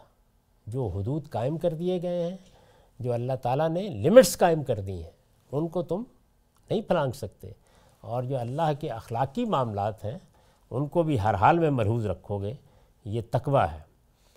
تو ضرور کریں گے اور پانچ ہزار فرشتوں سے یعنی تین کو پانچ میں تبدیل کر دیا، پانچ ہزار فرشتوں سے تمہاری مدد کرے گا جو خاص نشان لگائے ہوئے ہوں گے۔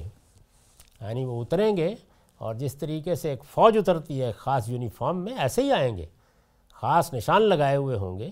تم دیکھو کہ کوئی تمہاری مدد کریں گے، لیکن یہ مدد اسی صورت میں ہوگی جبکہ صبر ہوگا اور تقوی ہوگا۔ تو یہ قانون بیان کر دیا۔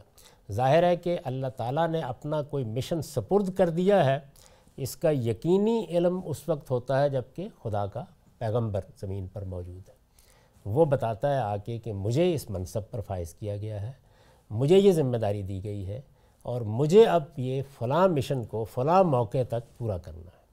اسی طرح سے جہاد اور کتال کے معاملے میں اللہ حکم دیتا ہے، جیسے مسلمانوں کو میدان بدر میں اترنے کا حکم دیا گیا۔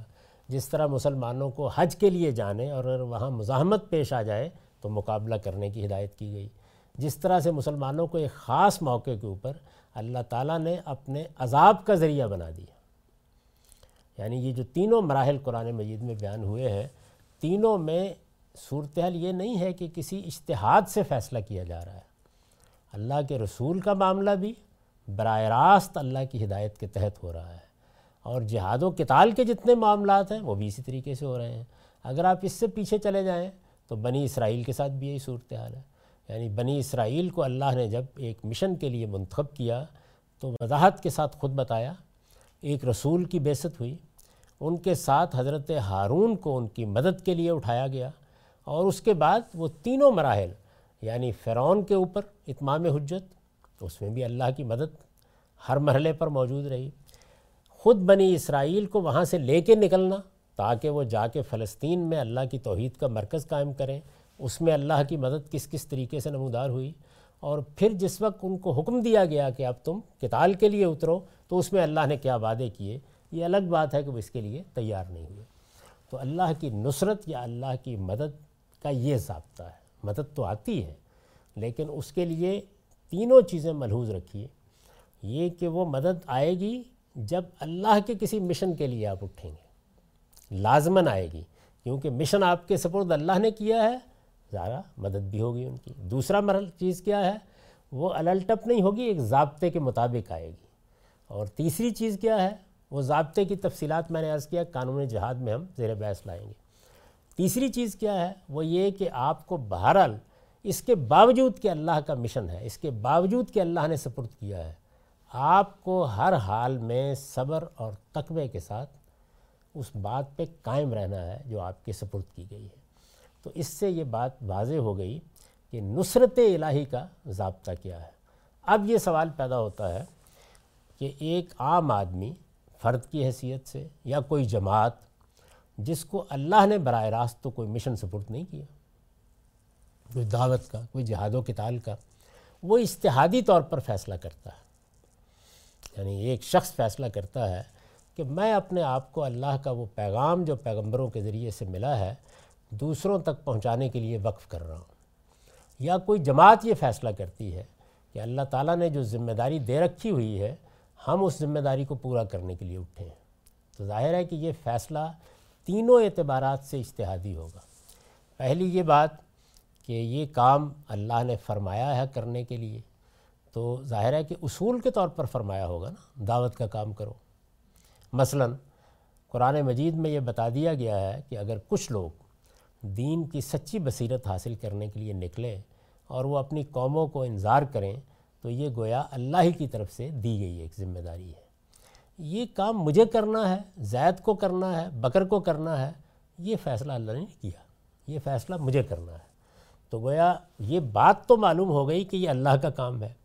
لیکن یہ کام مجھے کرنا ہے، یہ فیصلہ اشتہادی فیصلہ ہے۔ میں اپنے لیے کروں گا۔ اچھا پھر اس کام کو مجھے کیسے کرنا ہے؟ اس کا طریقہ کار کیا ہوگا؟ اس کے لیے مجھے کن چیزوں کو پیش نظر رکھ کر جد وجہد کرنی ہے؟ یہ تمام امور بھی اشتہادی ہوں گے۔ میں، آپ، کوئی بھی شخص جو اٹھے گا، یہی طے کرے گا۔ ہم اگر مسلمان امت کی تاریخ پر نگاہ ڈالیں تو یہ معلوم ہوتا ہے کہ بہت سے لوگوں نے جو سچے اہل علم تھے یہ فیصلہ کیا انفرادی طور پر بھی اور اجتماعی طور پر بھی۔ اس کے لیے افراد فرد کی حیثیت سے بھی کام کرتے رہے، ادارے بھی وجود میں آتے رہے۔ یہ معاملہ ہمارے ہاں بھی ہے، اس سے پہلے جو امتیں ہیں ان کے ہاں بھی ہے۔ ظاہر ہے کہ ہر جگہ لوگ یہ خیال کر کے کہ اللہ تعالیٰ کا دین ہے، اس کی دعوت ہے، اس کا پیغام ہے، اس کے لیے جد وجہد کرنی ہے۔ یہ معلوم ہے کہ بعض لوگوں نے اس پیغام یا اس دعوت کے لیے ناگزیر سمجھا کہ ان کو سیاسی جد وجہد کرنی ہے۔ تو تاریخ میں اس کی مثالیں بھی ملتی ہیں۔ بعض لوگوں نے یہ خیال کیا کہ اس کے لیے ان کو جہاد و کتال کے میدان میں اترنا ہے۔ تو آپ کو اس کی مثالیں بھی ملتے ہیں۔ تو خواہ اپنے آپ کو دعوت کے میدان تک محدود رکھ کے یہ کام کیا جائے یا اس کو سیاسی سطح پر انجام دیا جائے، اس وقت میں اس پہ گفتگو نہیں کر رہا کہ کون سا طریقہ ٹھیک ہے۔ میں صرف یہ عرض کر رہا ہوں کہ جو بھی کوئی فیصلہ کرتا ہے، یا جہاد و کتال تو یہ فیصلہ اشتہادی ہوگا۔ اور جب فیصلہ اشتہادی ہے، تو اللہ کی مدد بھی ظاہر ہے کہ اس کے ساتھ مشروط ہو جائے گی۔ اگر آپ نے یہ فیصلہ صحیح کیا ہے، آپ اس کے لیے موزوں آدمی ہیں کہ آپ یہ کام کریں، آپ نے اس کی تیاری کی ہے صحیح طریقے سے، تو آپ توقع رکھ سکتے ہیں کہ جب اللہ کا کام ہے، میں نے یہ فیصلہ کیا ہے اللہ نے اس کو قبول فرما لیا تو وہ ضرور مدد کرے گا۔ یعنی یہ گویا اس کا اشتہادی اطلاق یا انتباق ہوگا۔ لیکن اب آپ یہاں یہ نہیں کہہ سکتے کہ کانا حقن علینا نصر المومنین یہ نہیں کہہ سکتے۔ اس لیے کہ یہ بات جن لوگوں کے بارے میں کہی گئی ہے، ان کے مشن کا فیصلہ بھی اللہ کا ہے۔ ان کو وضاحت کے ساتھ بتایا گیا کہ تم لوگ اٹھو اور اس کام کو انجام دو۔ یہ فیصلہ بھی اللہ کا فیصلہ ہے۔ اور اسی طریقے سے کس مرحلے پر کیا اقدام کرنا ہے، یہ فیصلہ بھی اللہ تعالیٰ نے کیا ہے قرآن مجید میں اس کی پوری تفصیل موجود ہے۔ اگر آپ چاہیں کہ بنی اسرائیل کے بارے میں اس کو سمجھیں، تو اس کی بھی پوری تفصیل موجود ہے۔ یعنی وہ بھی ہم بڑی اچھی طرح سے جانتے ہیں کہ مختلف موقعوں کے اوپر اللہ تعالیٰ نے کیا ذمہ داریاں ان کو دیں، کس طریقے سے ان سے کہا کہ تم اس ذمہ داری کو پورا کرنے کے لیے نکلو، اور اس میں کس کس مرحلے پر کیا تقاضے ان سے کیے۔ اس کے تحت پھر وعدے بھی کیے اور ان کو پورا بھی کیا۔ اس آخری چیز پہ ایک سوال تھا جی کہ اگر مثلا آج کے دور میں کوئی آدمی جو اللہ نے شرائط بتائی ہیں، ظلم و دوان کے خلاف جہاد کے لیے، ریاست کی سطح پہ فیصلہ ہوتا ہے، سب چیزیں دیکھ کر کرتے ہیں، لیکن ان کے پاس مثلا ڈرون ٹیکنالوجی نہیں ہے اور ایک دوسرے کے پاس ہے تب بھی اللہ کی نصرت آ سکتی ہے کیونکہ ہم طاقت میں شاید بالکل اٹپار نہیں آئیں گے۔ وہ میں نے بیان کر دیا اس کی تفصیلات ہم آگے اسی کتاب میں قانون جہاد کے زیر عنوان بیان کریں گے۔ یعنی یہ مدد کیسے ہوتی ہے؟ یہ وہاں زیر بحث آئے گا۔ یہاں تو صرف اس کو بیان کرنا مقصود ہے کہ اللہ تعالیٰ نے وعدہ کر رکھا ہوا ہے، نصرت کرے گا، مدد کرے گا۔ یہ وعدہ کس کے ساتھ ہے؟ اپنے مشن کے ساتھ۔ یہ نہیں ہے کہ آپ اٹھیں اور ایک دکان کھولیں، پیسے کمانے کے لیے اور کہیں اللہ کی مدد آنی چاہیے۔ وہ زیر بحث نہیں ہے یہاں۔ اللہ کی نصرت کا وہ قانون جو اس کے تفویض کردہ مشن یا مقصد سے متعلق ہوتا ہے۔ تو اس کے دو ادوار میں نے متعین کر دیے۔ یعنی ایک وہ کہ جس میں اللہ تعالیٰ براہ راست انتخاب کر رہے ہیں، مشن سپرد کر رہے ہیں، قوم کو اٹھا رہے ہیں یا فرد کو اٹھا رہے ہیں۔ ایک وہ موقع ہے، وہ رسولوں کا زمانہ ہے۔ یا بنی اسرائیل یا ضروریت ابراہیم کے بارے میں کچھ وعدے ہیں یہاں صرف اشارتاً یہ عرض کر دوں کہ جو اللہ تعالیٰ نے قوموں کے ساتھ معاملہ کیا ہے یعنی جن قوموں کا انتخاب کیا ہے، جیسے ضروریت ابراہیم کا انتخاب ہم جانتے ہیں، اس کو بیان کیا قرآن نے کہ ان اللہ حصطفیٰ آدم و نوحن و اعلیٰ ابراہیم و اعلیٰ عمران اللہ عالمین یعنی ہم نے پہلے دور میں انفرادی انتخاب کیا، آدم نو اس کی مثال دی ہے۔ دوسرے دور میں آل ابراہیم یعنی پوری کی پوری ضروریت ابراہیم کا انتخاب کر لیا۔ تو یہ جو انتخاب ہے، وہ ضروریت ابراہیم کے ایک حصے کے بارے میں یہ معلوم ہے کہ وہ کس انجام کو پہنچا۔ یعنی بنی اسرائیل۔ بنی اسماعیل کے بارے میں اس وقت بھی روبہ عمل ہے۔ یعنی اللہ تعالیٰ کی نصرت کا جو قانون ہے، اس کو میں نے پھر موضوع بحث بنایا ہے قانون دعوت میں جا کر۔ یہاں اس کی تفصیلات کے موقع نہیں ہیں۔ وہاں ایک پورا باب ہے کہ ضروریت ابراہیم کی ذمہ داری کیا ہے، وہ کس منصب پر فائز کیے گئے ہیں۔ یہ جو منصب ہے، یہ ضروریت ابراہیم کو الا یوم القیامہ دیا گیا ہے۔ قیامت تک کے لیے یہ مشن ہے۔ تو ظاہر ہے کہ اس کو آپ دور حاضر میں بھی دیکھ سکتے ہیں کہ اللہ مدد کیسے کرتا ہے، پکڑتا کیسے ہے، گرفت کیسے کرتا ہے۔ لیکن وہ بحث ذرا دوسری طرف چلی جائے گی۔ یہاں صرف اصول بیان کرنا پیش نظر ہے کہ اللہ کا مشن ہونا چاہیے، اللہ کا انتخاب ہونا چاہیے۔ اللہ اس کی پوری تفصیلات بیان کر دے۔ اس کے بعد تو کانا حقن علینا نصر المومنین ہے۔ لیکن بات اللہ کی ہے مشن ان کا ہے۔ اس مشن کے لیے نس موجود ہے آپ کے پاس۔ یعنی اللہ تعالیٰ نے اپنی کتاب میں بیان کر دیا ہے کہ یہ کام میرا ہے، اگر تم کرو۔ تو اب مشن کی حد تک تو ہم اللہ کی کتاب کی بنیاد پر واضح ہو گئے۔ لیکن یہ کہ میں اٹھوں یا آپ اٹھیں، یہ بھی اجتہادی معاملہ۔ اٹھیں تو اٹھ کر کیا کریں، یہ بھی اجتہادی معاملہ۔ اس کے آخری نتائج تک پہنچانے کے لیے جد و جہد کے مراحل کیا ہوں گے، یہ بھی اجتہادی معاملہ۔ تو اس وجہ سے ظاہر ہے کہ اس میں پھر ہر ہر قدم کے اوپر آپ یہ نہیں کہہ سکتے کہ اللہ کی مدد ضرور آ جائے گی، توقع کر سکتے ہیں کہ اللہ کی مدد جب میں اللہ کا کام کرنے کے لیے اٹھا ہوں، فرض یا جماعت جو بھی اٹھے تو مجھے اللہ کی مدد حاصل ہوگی۔ تو دعا کیجیے اور توقع کیجیے، لیکن یہاں وعدے کی نوعیت نہیں ہے۔ وعدہ اس وقت ہے جبکہ مشن بھی اس کا ہو، آدمی کا انتخاب بھی وہ خود فرمائیں اور لائے عمل بھی خود بتا دیں اس میں یہ بتا دیا ہے کہ لازماً مدد کروں گا، لیکن اس کی بھی دو شرطیں ہیں۔ ان تصبرو و تتکو اگر تم صبر کرو گے اور تقوی اختیار کرو گے تو پھر میں مدد کروں گا۔ اس کے آگے اب چھٹی چیز ہے توبہ و استغفار۔ یعنی جس ابتلا میں ہم کو ڈالا گیا ہے تو اس ابتلا میں ظاہر ہے کہ گناہ ہو جاتا ہے۔ ابتلا یہی ہے نا کہ ہمیں اعلیٰ اخلاق پر قائم رہنا ہے۔ کھانا ہے صرف طیبات۔ طہارت کو اپنی پوری زندگی میں قائم رکھنا ہے۔ اخلاق کی پاکیزگی پہ کوئی کمپرومائز نہیں کرنا۔ یہی ابتلا ہے، یہی امتحان ہے جس میں ڈالا گیا ہے۔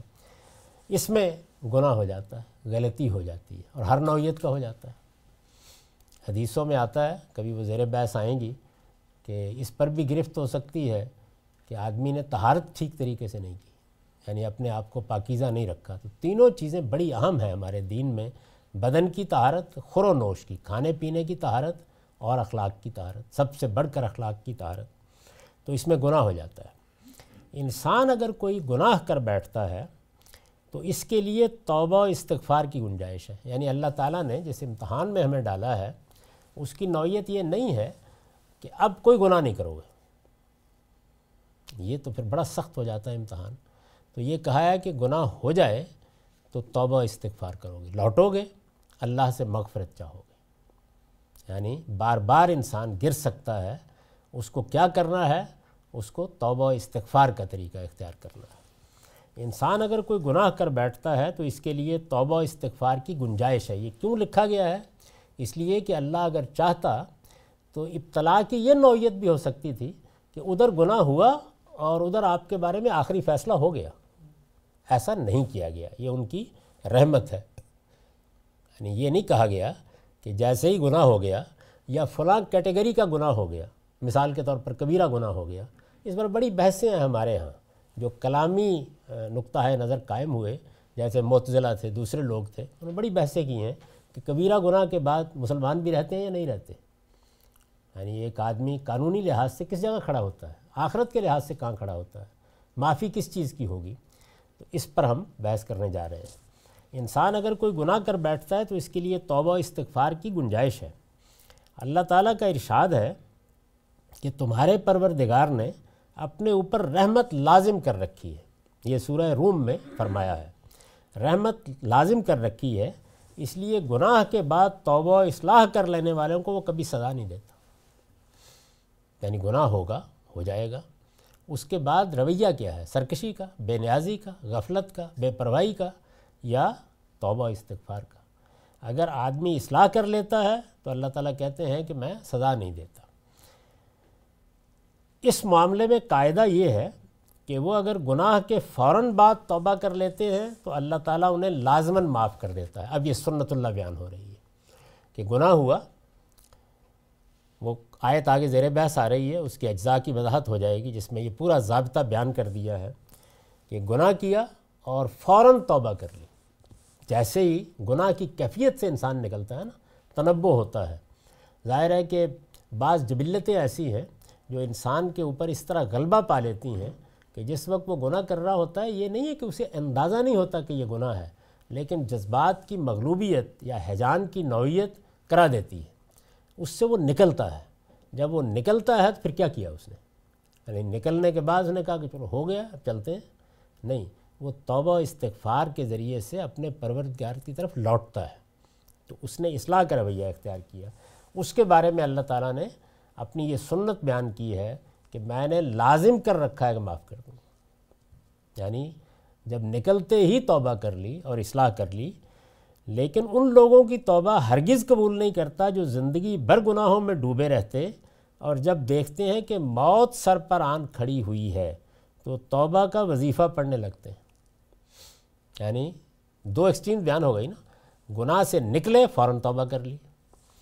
پرواہ نہیں کی، لیکن اب جب موت سر پر آ کر کھڑی ہو گئی، معلوم ہوا کہ وہ فرشتہ اب دروازے پر دستک دے رہا ہے۔ تو اب توبہ، استغفار۔ تو پہلے کے بارے میں یہ فرما دیا کہ لازماً معاف کر دوں گا۔ دوسرے کے بارے میں فرمایا ہرگز نہیں کروں گا۔ یعنی اب بہت نہ ہوگا۔ نتیجہ اس کا۔ تو توبہ کا وظیفہ پڑھنے لگتے ہیں۔ اس طرح جانتے بوجھتے، اسی طرح جانتے بوجھتے حق کا انکار کر دینے والوں کی توبہ بھی قبول نہیں ہوتی اگر وہ موت کے وقت تک اس انکار پر قائم رہے ہوں۔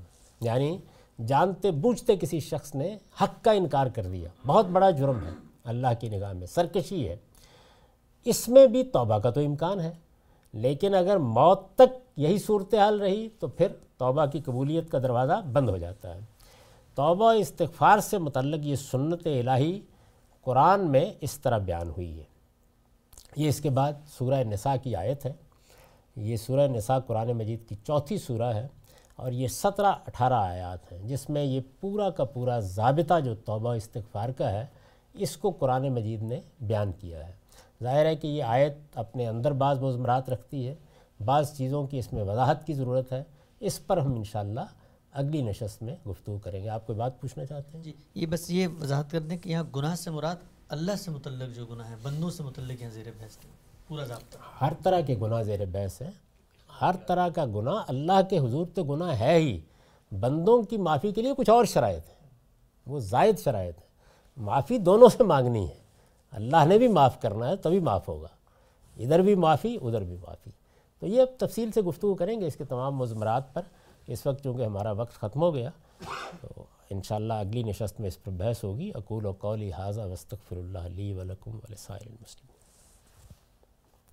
جیسا کہ آپ نے شروع میں کہا کہ بدن اور قونوش اور اخلاقیات کی جو معاملات ہیں ان میں گناہ کی ہو جاتی ہے اخلاقیات تو زیادہ تر انسانوں کے ساتھ ہی معاملہ ہوتا ہے۔ سب سے بڑا معاملہ اللہ کے ساتھ ہوتا ہے یعنی شرک کیا ہے؟ یہ اللہ تعالیٰ کی حق تلفی۔ تو اس وجہ سے اخلاقی معاملات بھی جو ہیں، اگر آپ دیکھیں تو میزان میں شرک کی بحث ایمانیات میں نہیں ہوئی، اخلاقیات میں ہوئی۔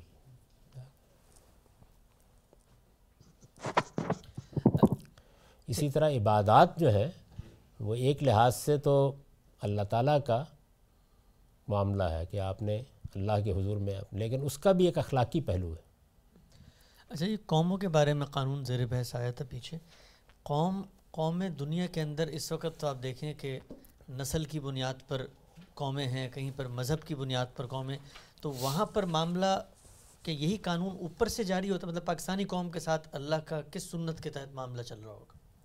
دیکھیے، جو اقوام ہے وہ اپنی شناخت کس لحاظ سے متعین کرتی ہیں، یہ فیصلہ تو لوگوں کو کرنا ہوتا ہے۔ نسل کی بنیاد پر ہم ایک دوسرے سے جڑے ہوئے ہیں، اس سے ایک عصبیت وجود میں آئی ہے۔ اور وہ عصبیت اپنے آپ کو دنیا میں ظاہر کر رہی ہے۔ تو ظاہر ہے کہ نسلی بنیاد پر قوم بن جائے گی۔ رنگ کی بنیاد پر یہ معاملہ ہوا ہے تو اس بنیاد پر قوم بن جائے گی۔ موجودہ زمانے میں جغرافیے کی بنیاد پر قومیتیں وجود میں آ رہی ہیں۔ تو وہ جب اپنی شناخت اس اعتبار سے قائم کر لیتی ہیں تو ظاہر ہے کہ اپنی قومی حیثیت سے دنیا میں بھی معاملہ اسی اصول پر ہوگا اور خدا کے قانون میں بھی اسی اصول پر ہوگا۔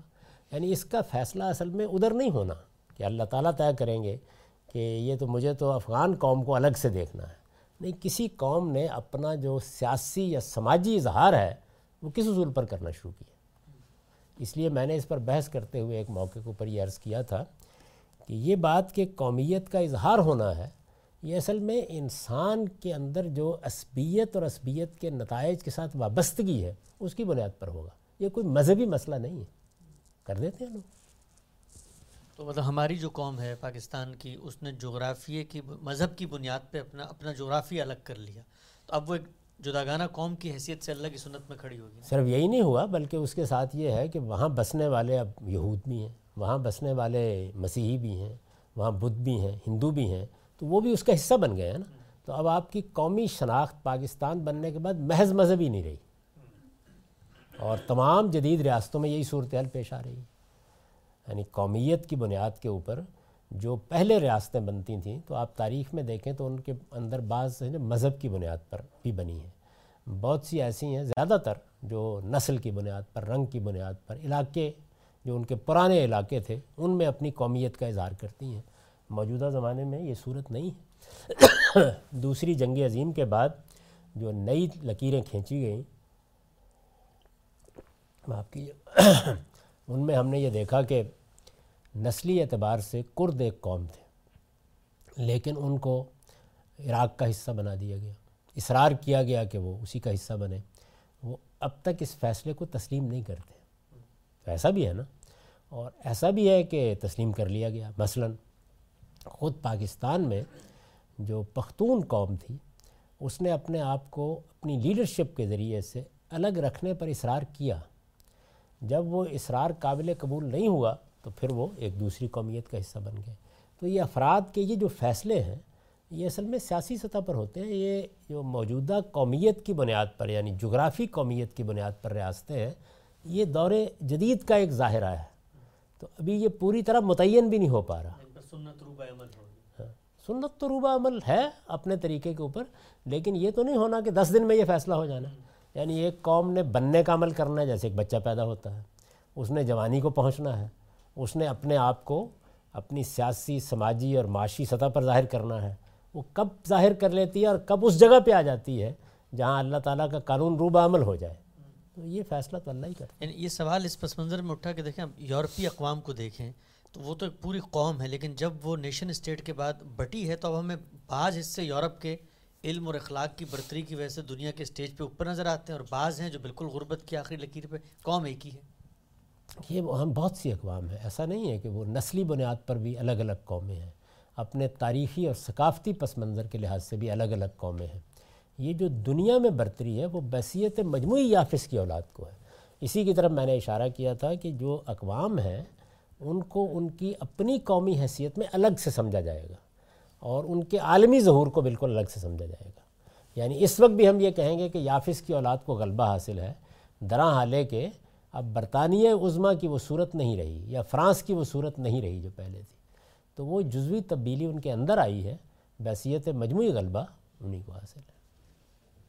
کچھ ذکر کیا سورہ آل عمران کی آیت میں، وہ جہاں پہ فرشتوں کے لیے مصومین کا لفظ معلوم ہے کہ ان پہ نشان لگے ہوں گے، تو اس کی تاریخ سے ہمیں کوئی مثال ملتی ہے؟ کوئی اس کا نیریشن ہے؟ کوئی ایسی جس میں پتہ چلا ہو کہ جنگ بدر میں یا عہد میں ایسے کسی کو نظر آیا کہ یہ فرشتے ہیں یا کچھ ان پہ خاص نشان لگے ہوئے ہیں نہیں؟ نظر آنے کا معاملہ تو اللہ تعالیٰ یعنی کبھی کبھی خاص حالات میں کرتے ہیں جہاں پہ دکھا دینا مقصود ہو بس اللہ تعالیٰ نے وعدہ کیا اور اس کا ظہور ہو گیا۔ ایسے ہی جیسے ایٹم نظر نہیں آتا لیکن آثار نظر آ جاتے ہیں۔ تو صحابہ کرام جب بدر سے واپس ہوئے ہیں تو ان سے پوچھا گیا کہ اللہ تعالیٰ نے آپ کو بڑی فتح و نصرت عطا کی اور آپ لوگوں نے بڑا کمال کر دیا۔ تو انہوں نے کہا خاک کمال کیا ہے۔ ہمارے تو سامنے ان کی گردنیں رکھ دی جاتی تھیں اور بس ہمیں کاٹنی ہوتی یہ ان کا اپنا بیان ہے۔ اور قرآن مجید نے اسی کو، اسی تعبیر کو بیان کی ہے کہ ہم ان کی پوریں اور ان کی گردنیں سامنے کر دیں گے فرشتوں کے ذریعے سے۔ کاٹو۔ میں صرف ان کے ایک سوال کے جواب میں ایک چیز کی وضاحت کر دوں کہ ایک پچھلے دنوں روایت پہ ہم نے کام کیا تو اس پہ صحابہ کا جو جو تاثر ہے جنگ کے بعد وہ وہ یہ کہتے ہیں کہ پھر انہوں نے شہد اور گھی سے لدا ہوا خچر دیکھا جس پہ مقتولوں کا ڈھیر تھا۔ تو اس کو مچھلیوں کے ایک ڈھیر سے تشبیہ دوں گا جو ایک دوسرے پر ڈال دی گئی ہوں تو مجھ پر واضح ہو گیا کہ قتل تو زمین ہی پر ہوتے ہیں، لیکن یہ کام خدا ہی کا ہے جو اوپر سے کرنے والا۔ یعنی جو میدان بدر سے واپس گئے ہیں، تو خود صحابہ کا اپنا تاثر یہ تھا کہ یہ معاملہ زمینی نہیں ہوا، جو کچھ بھی ہوا۔ لیکن یہ کہ وہ فرشتوں کو دیکھ لیں۔ اس کی کچھ مثالیں ہیں جس میں صحابہ کرام نے بعض چیزوں کو محسوس کیا۔ یعنی وہ محسوسات کے دائرے میں بھی آ گئیں۔ ہیں حدیثوں میں بعض مثالیں، لیکن اس طرح نہیں ہے کہ دیکھا ہو کہ تین ہزار فرشتے ہیں، کھڑے ہیں اور مدد کر رہے ہیں۔ جو نبیوں کے اور رسولوں کے دور میں جو قومیں ان کی بات مان لیتی ہیں، ان میں نبی کو یا رسول کو لازمی سیاسی برتری بھی حاصل ہو جاتی ہے اس کے ساتھ۔ مانی کس نے؟ نہیں مطلب یونس علیہ السلام کا یا ہم کہتے ہیں یا بنی اسرائیل کے کچھ انبیاء تھے وہ یا رسول اللہ کے۔ تو یہ کیا یہ کوئی کلیہ ہے کہ نتیجہ ہے؟ نتیجہ ہے۔ نتیجہ ہے اس کا۔ یعنی اصل چیز تو یہ ہے کہ آپ کامیاب ہو گئے دنیوی لحاظ سے اب اللہ اس کا صلح کیا دے گا؟ تو جیسے کہ صحابہ کرام کے ساتھ یہ وعدہ کیا گیا تھا کہ اب زمین کی بادشاہی تمہیں دے دی جائے گی۔ وعد اللہ الزین امن میں یہی سنت اللہ کا نتیجہ بیان ہوا ہے۔ تو بعض موقعوں کے اوپر ظاہر ہے کہ اللہ تعالیٰ پھر جب ایک پوری کی پوری مثلاً یہ ہے کہ حضرت یونس کی دعوت پر بادشاہ باہر نکل آیا جیسے کہ بائبل میں ہے، ٹاٹ کا لباس اس نے پہن لیا، روزہ رکھ لیا لوگوں نے، سب نے توبہ استغفار کی۔ کس کے کہنے پر کی؟ حضرت یونس کے کہنے پر۔ تو ظاہر ہے کہ حضرت یونس کو جو حیثیت حاصل ہو گئی ہوگی، اس کے بعد اس کا اندازہ کیا جا سکتا ہے۔ نہیں میں کہنے کا مقصد یہ کہ اگر ایک قوم ہے جس میں اللہ کے نبی آئے تھے اور اس کے قوم کے بادشاہوں نے سرداروں نے ان کو اللہ کا نبی مان لیا ہے اور مطلب اللہ حکومت الہیہ ایک طرح سے قائم ہو گئی ہے وہ کیسے ہو سکتا ہے؟ ممکن ہے کہ اللہ کے نبی موجود ہو اور ساری قوم اور اس کے سردار مان رہے ہوں اور اس نبی کو سیاسی برتری حاصل نہ ہو۔ وہ لازمی لیکن سیاسی برتری کے دونوں پہلو ہیں نا ایک تو یہ ہے کہ نبی نے براہ راست نظم سنبھال لیا جیسے کہ رسول اللہ کے معاملے میں ہوا۔ ایک اور ایک دوسری صورت یہ ہے کہ براہ راست نہیں سنبھالا۔ پس منظر میں رہے پس منظر میں رہے۔ تو حضرت یونس کے معاملے میں بظاہر یہی لگتا ہے کہ ایسا نہیں کیا گیا کہ بادشاہ معذول ہو گیا اور سیدنا جی، یونس علیہ السلام نے اقتدار سنبھال لیا۔ وہ چیز حاصل ہو گئی۔ جیسے حضرت یوسف کو حاصل ہوا۔ وہاں تو یہ ہے کہ بادشاہ بھی موجود رہا۔ جی۔ اور یہ بھی نہیں معلوم ہوتا کہ وہ اس دین کو ماننے والا بن گیا تھا۔ لیکن ان کو یہ حیثیت حاصل ہو گئی کہ جو وہ حکم دیتے تھے پوری سلطنت میں نافذ ہو جاتا تھا۔ تو اس کی مختلف صورتیں رہیں۔ اس کا کوئی ایک نقشہ لازم نہیں۔ اچھا یہ کائنات میں بہت سارے قوانین اللہ تعالیٰ کے جو جاری ہوتے ہیں۔ مثلا ہم حفظان صحت کے اصول دیکھتے ہیں ہم کوئی جراثیم ہمارے جسم میں چلا جائے کوئی گندگی کھا لیں تو اس سے لازماً یہی ہوتا ہے کہ ہم بیمار ہوتے ہیں۔ اللہ میاں ان کو بیان نہیں کرتا، وہ اتنے بدی ہیں کہ انسان اس کو خود اپنی عقل سے اخذ کرتا ہے۔ یہ جو معاملہ ہے قوموں کا مطلب یہ قرآن مجید میں اس کے بیان کی کیا وجہ ہے؟ مطلب یہ بیان نہ ہوتا، تب بھی میں اور آپ ہی کہتے ہیں، علم اور اخلاق کی برتری سے قومیں اوپر اٹھیں گی، علم اور اخلاق کی پستی سے نیچے گر جائیں گی۔ تو قرآن مجید میں اس کو موضوع کیوں بنایا گیا اس چیز کو؟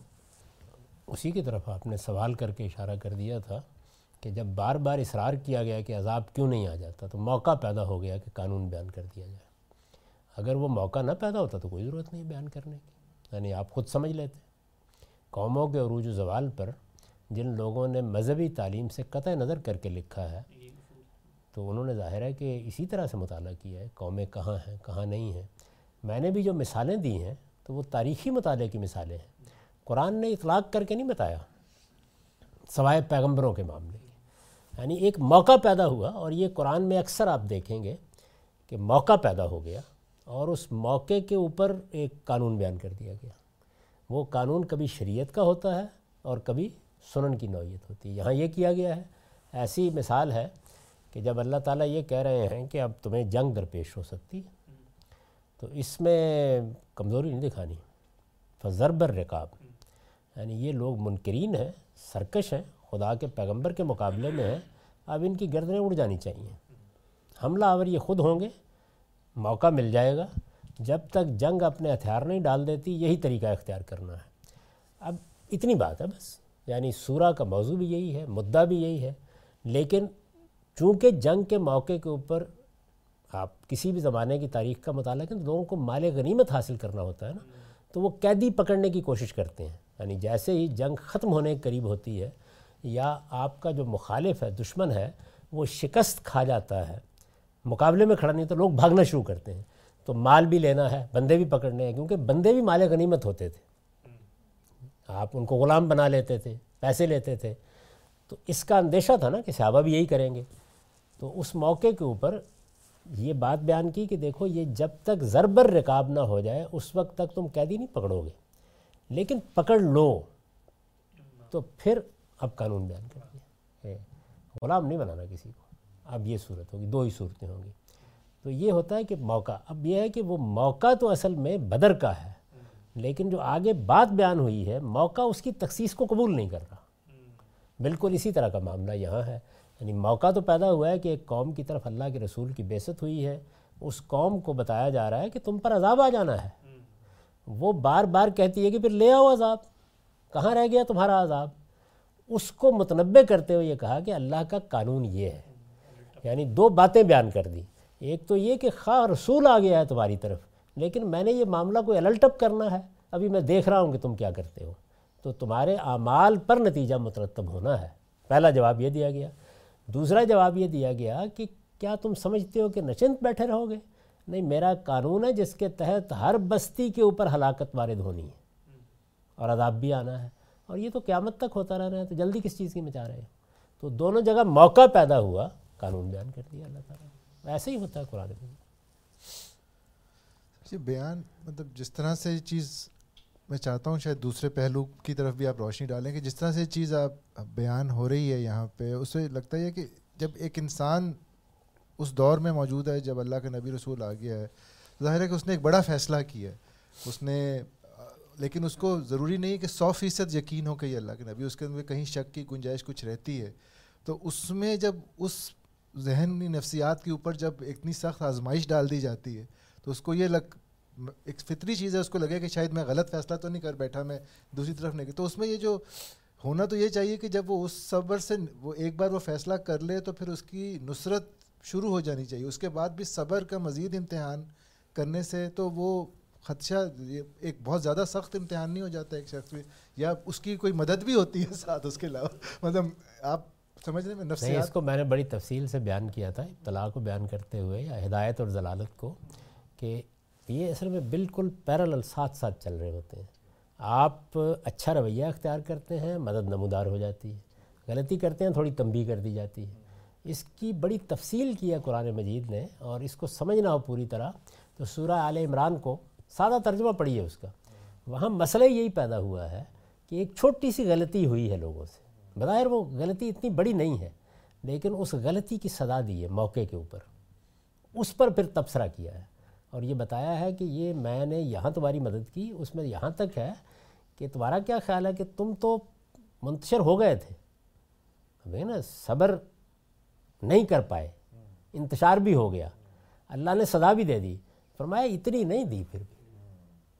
یعنی اس موقع پر بھی میں نے ان کے دلوں میں روپ ڈال دیا کہ وہ نکل گئے۔ ورنہ تو پلٹ کے آتے تو گاجر مولی کی طرح کاٹ دیتے۔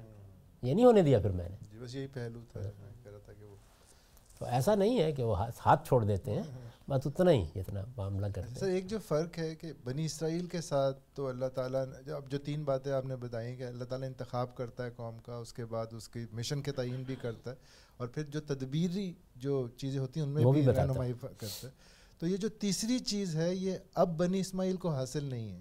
بنی اسرائیل کو تو مسلسل حاصل رہی نبی آتے رہے، لیکن تیسری چیز جو ہے وہ بنی اس میں تو اس میں کوئی اللہ تعالیٰ فرق بھی کریں گے ان کی آزمائش میں یا؟ ظاہر جہاں جہاں معاملہ اشتہادی ہو جائے گا، جس دائرے میں، وہاں نوعیت بھی وہی ہو جائے گی۔ جیسے میں نے اشتہادی معاملے پر اطلاق کر کے دکھایا کہ میں، آپ بھی تو آخر اللہ کے کسی کام کا انتخاب کر لیتے ہیں نا، کہ ہم اللہ کے دین کی خدمت کے لیے فلاں کام کریں گے۔ تو یہ مشن تو اللہ کا ہو گیا۔ اس میں پہلا حصہ جو ہے کہ وہ کام اللہ کا ہونا چاہیے، اس کے لیے نس ضروری ہے۔ کیونکہ آپ اپنی طرف سے کسی کام کو اللہ کام نہیں قرار دے سکتے۔ تو وہ نس بھی موجود مل گئی، مثلا دعوت کے لیے مل گئی۔ سیاست کے لیے نہیں ملے گی آپ کو۔ تو میں نے اس لیے مثال دی کہ دعوت کے لیے تو مل گئی نا۔ جب وہ دعوت کے لیے مل گئی ہے، لیکن میں موضوع ہوں اس کام کے لیے یا نہیں؟ یہ پھر میرا اشتہاد ہے۔ تو کام تو ٹھیک ہو گیا، اللہ ہی کا کام ہے۔ آگے اب اشتہادی مراحل شروع ہو گئے۔ تو اشتہادی مراحل کے لحاظ سے اللہ تعالیٰ اگر آپ کا اشتہاد ٹھیک ہے مدد بھی حاصل ہو جائے گی۔ غلط ہے تو دنیا کے عام قانون کے مطابق آپ کو چھوڑ دیا جائے میرے خیال میں اس طرح کی یہ تین قسم کے لوگ بن ایک تو اللہ کے نبی پیغمبر اور بنی اسرائیل دوسرے وہاں تو ہر چیز طے ہے۔ وہاں دوسرے بنی اسماعیل جس میں دو چیزیں طے ہیں تیسری چیز طے نہیں تدبیر نہیں بتا رہے۔ اور تیسرے عام لوگ جس میں تینوں چیزیں تینوں چیزیں طے نہیں۔ تو ظاہر ہے کہ جو جو بھی مرحلہ ہوگا آپ کا، اس کے لحاظ سے جہاں آپ کا اشتہاد ہے، وہاں اطلاق بھی اشتہادی ہوگا۔ جہاں پر سرات موجود ہے، وہاں پہ اطلاق کی نوعیت بھی یہی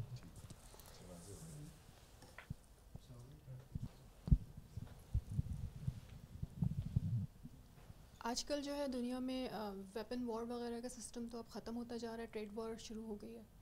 تو کیا مسلم کنٹریز کوئی ایسے پاورفل مسلم کنٹریز ہوں جو کہ آپس میں تعاون کر کے اور پھر ٹریڈ وار میں شامل ہونا چاہیں اور وہ انہی تقاضوں پہ پورے اترے ہیں یعنی کہ کنسسٹنٹ اور تقوا یا جو آپ نے بتایا ان کے حساب سے۔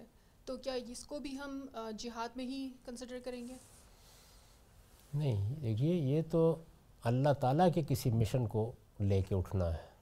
وہ اگر اپنے معاشی مفادات کے لیے کوئی اقدام کرتے ہیں تو اس کے لیے اللہ کے عام قانون ہے وہ کام کریں گے۔ یہاں زیر بحث یہ ہے کہ اللہ کا کوئی مشن ہے۔ تو اللہ کا جو مشن اس وقت باقی ہے، وہ تو ایک ہی ہے۔ وہ یہ ہے اللہ کے دین کی دعوت پہنچانے کا مشن وہ قومی سطح پر بھی موجود ہے، بنی اسماعیل کے لیے ہے، اور انفرادی سطح پر بھی موجود ہے جو لوگ دین کے عالم بنے۔ تو سب کے لیے۔ باقی یہ تو دنیا میں دیکھیے، جیسے ہم کاروبار کرتے ہیں، ایسے ہی دنیا کے اندر قومی فیصلے کرتے ہیں۔ وہ فیصلے جو ہیں، وہ اس میں بھی قوانین کار فرما ہے لیکن وہ قوانین جو ہے وہ اس کا موضوع یہ نہیں ہے۔ وہ ایک الگ معاملہ، وہ ایسے ہی جیسے حفظان صحت کے قوانین ہیں۔ بھائی آپ فلاں فلاں چیز کا اہتمام کریں گے، صحت اچھی رہے گی۔ سیر کریں گے تو بہتری ہو جائے گی، نہیں کریں گے تو پڑ جائیں گے۔ اسی طرح قوموں کے معاملے میں بھی یہی صورتحال یہاں یہ ہے کہ اللہ معاملہ کب کرتا ہے، کب مدد کرتا ہے۔ اسی پوائنٹ آف ویو سے اگر آپ دیکھیں، جیسے آئی ایم ایف ہو گئے اور ایسے ادارے ہو گئے جو کہ معیشت جن کی کنٹرول میں ہے، وہ اگر آپ محسوس کریں، جیسے کہ انہوں نے کہا کہ ایک معاشی لحاظ سے مضبوط مسلم ممالک ہیں، وہ مل کے کوئی ایسا گروپ بنائیں جو کہ ٹریڈ وار میں حصہ لے سکیں۔ یا اگر وہ محسوس کریں کہ جیسے آئی ایم ایف کے تقاضے ہیں، جیسے ورلڈ بینک کے تقاضے ہیں، ان سے انٹینشنلی مسلمان ممالک کو مغلوب کیا جا رہا ہے یا ظلم کیا جا رہا ہے، اور وہ ظلم کے خلاف اس جنگ میں آئیں ہتھیار لے کے نہیں، لیکن اپنے معاشی ہتھیار لے کے۔ تو کیا یہ بھی اس لحاظ سے ایک جہاد ہے؟ کیونکہ یہ بھی ظلم کے خلاف ایک آواز ہے۔ آ نہیں سکتے۔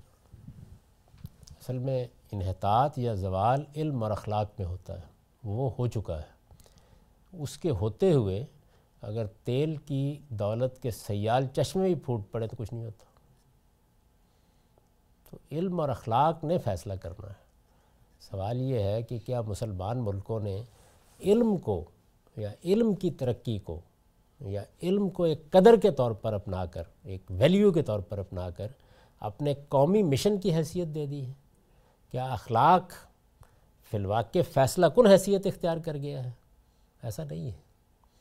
تو اس وجہ سے اس طرح کی تدبیریں وقتی سہارے دیتی رہیں گی، لیکن عالمی سطح پر آپ اس محکومی سے نکل جائیں یہ تو ممکن نہیں ہے۔ جی یافس کی اولاد کی اس وقت جس کو کہتے ہیں نان ان کے ہاتھ میں ہے لیکن یہ اخلاق میں برتری کا ہے۔ مطلب یہ جتنے ہم دیکھتے ہیں ریاست کی سطح پہ سیاسی مفادات ہیں اس میں جھوٹ بھی بولتے ہیں۔ سب کے لیکس پچاس سال بعد سامنے آتے ہیں کہ جو جو انہوں نے کام کیے ہیں مفادات سیاست اپنی باہمی ان کے اوپر تو اخلاقی برتری کہاں ہے؟ جی دیکھیے پھر وہی بات۔ انتخاب میں کوئی اصولی نہیں ہے۔ اس وجہ سے انتخاب تو ہو گیا نا۔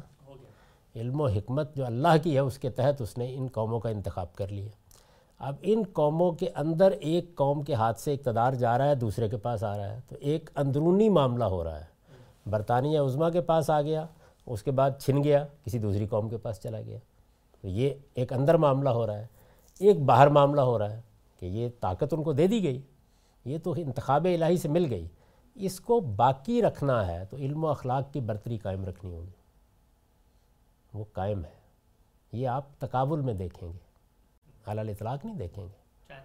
یعنی علم میں بھی قائم ہے اور اخلاق میں بھی قائم ہے۔ اخلاق کو اصل میں ہم صرف جنسی حوالے سے دیکھتے ہیں۔ وہ ایک پہلو ہے۔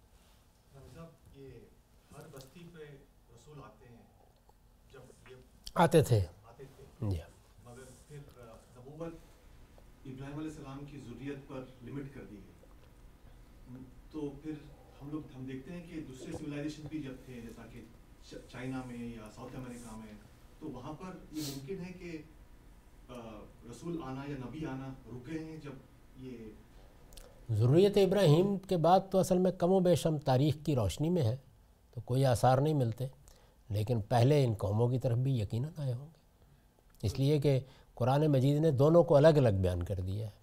ایک جگہ سورہ یونس میں بیان کیا اور اور جگہوں پہ دہرایا بھی اس کو کہ ہر امت کی طرف، ہر قوم کی طرف ہم نے ابتدا میں رسول بھیجے۔ فیضا جا رسول ہم کوزیہ بین ہم بالکست یعنی وہ پورا قانون روبہ عمل ہوا۔ رسول آیا، رسول نے اتمام حجت کیا، اس کے بعد اللہ نے جزا بھی دی اور سزا بھی دی۔ تو یہ ہر قوم کے ساتھ ہو گیا، لیکن پھر دوسرے مرحلے میں معاف کیے گا ضروریت ابراہیم کا استفاع کر لیا گیا۔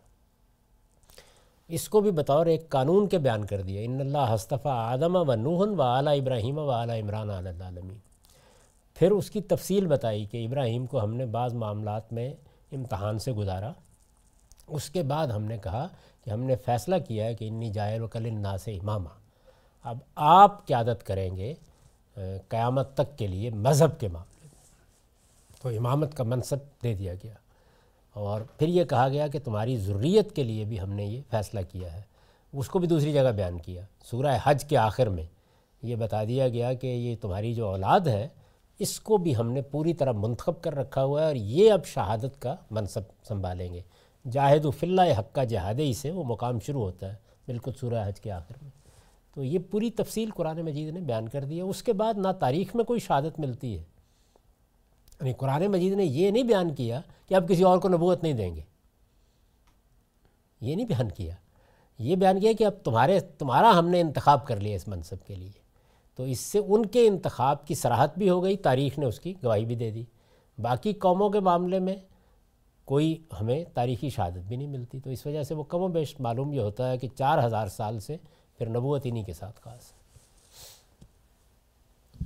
اور قومی انتخاب ہے۔ یعنی یہ بھی نہیں ہے کہ صرف آدمی ہے نہیں، پوری کی پوری قوم ہے اور بلکہ یہی نہیں کیا گیا، اس کے ساتھ دو علاقوں کا انتخاب کیا گیا، وہ دنیا کے وسط میں ہے ان دونوں علاقوں کو منتخب کر کے ان سے، ان کو خالی کرا لیا گیا ہے۔ جزیرہ نما عرب کے بارے میں بھی رسول اللہ کے بعد یہ کہہ دیا گیا کہ یہاں اب کوئی غیر مسلم نہیں رہے گا۔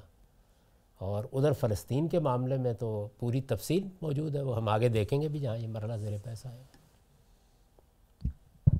اچھا جو اطلاعات آ رہی ہیں چین سے وہ یہ ہے کہ وہاں پر تو اب بالکل واضح ہو گئی ہے صورتحال کہ مسلمانوں پہ بڑی شدید قسم کی پروسیکیوشن ہو رہی ہے۔ یعنی غیر جانبدار جو خبر رساں ادارے ہیں وہ بھی اس کی تصدیق کر رہے ہیں کچھ ڈاکومنٹس اور ان سے۔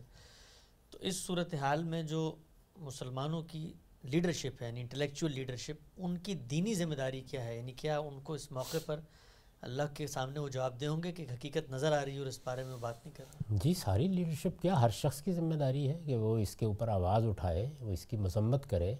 دنیا میں جو ذرائع موجود ہیں اس وقت مسلمانوں کے پاس یا بعض امیر لوگوں کے پاس، ان کو اختیار کر کے یہ بات کہی جائے، یہ تو جہاں کہیں بھی ظلم ہوگا، ہم میں سے ہر شخص کی ذمہ داری ہے۔ اپنے اپنے حالات کے لحاظ سے ہم آواز اٹھائیں گے اور یہ معاملہ مسلمانوں کی قیادت پر تو بدرجہ عتم لازم ہوگا۔ اس لیے کہ وہ اس وقت مختلف ملکوں میں اقتدار میں ہیں۔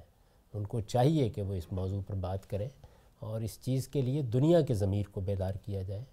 یہی کر سکتے ہیں۔ اس پوزیشن میں وہ نہیں ہے کہ وہ حملہ کر دیں۔ یعنی یہ چیز جو ہے، یہ جواز پیدا کرتی ہے اس کا کہ اگر کہیں ظلم پرسیکیوشن کی صورت اختیار کر گیا ہے تو آپ طاقت کے زور سے لوگوں کو نجات دلا دیں لیکن مسلمان اس پوزیشن میں نہیں۔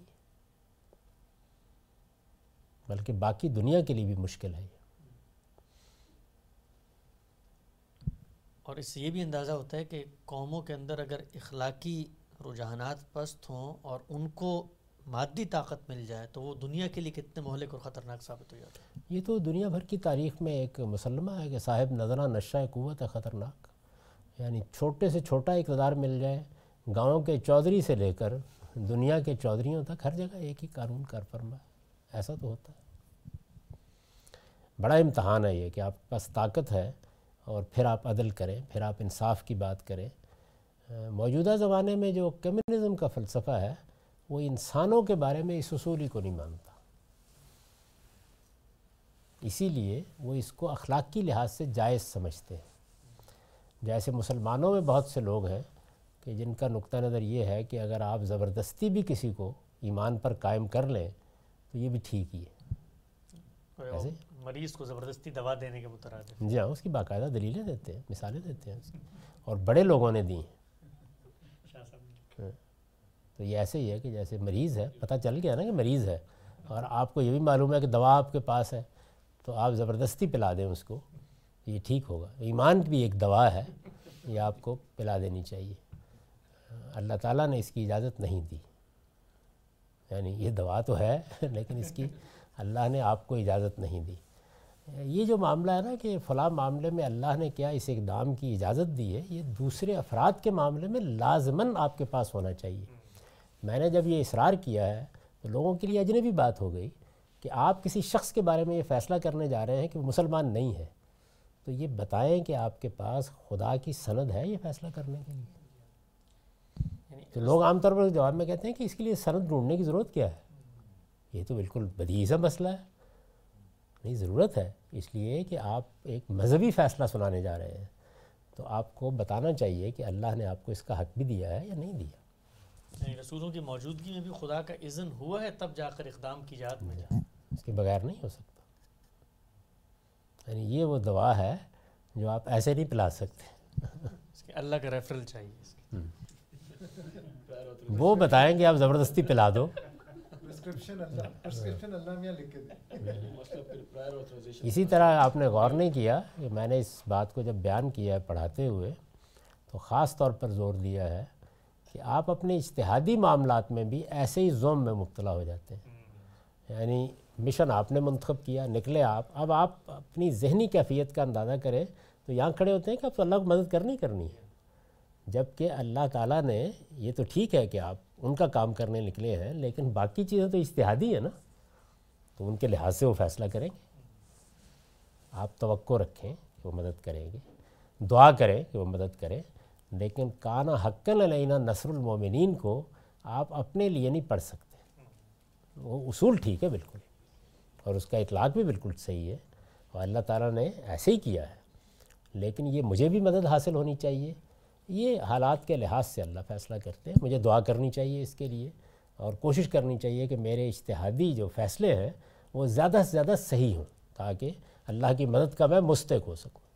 وقت ختم ہو گیا۔ جی، بس ایک چھوٹا سا اعلان کرنا تھا کہ جو اگلی جو نشست ہے وہ اس سال کی آخری نشست ہوگی تو زیادہ سے لوگ چاہے شرکت کریں۔ اور اس میں دوسرا یہ کہ جو اس کے بعد جو اگلی نشست ہوگی وہ انشاءاللہ گیارہ جنوری کو ہوگی، بیچ میں گیپ ہوگا۔ آمدی صاحب کے سفر کی وجہ سے۔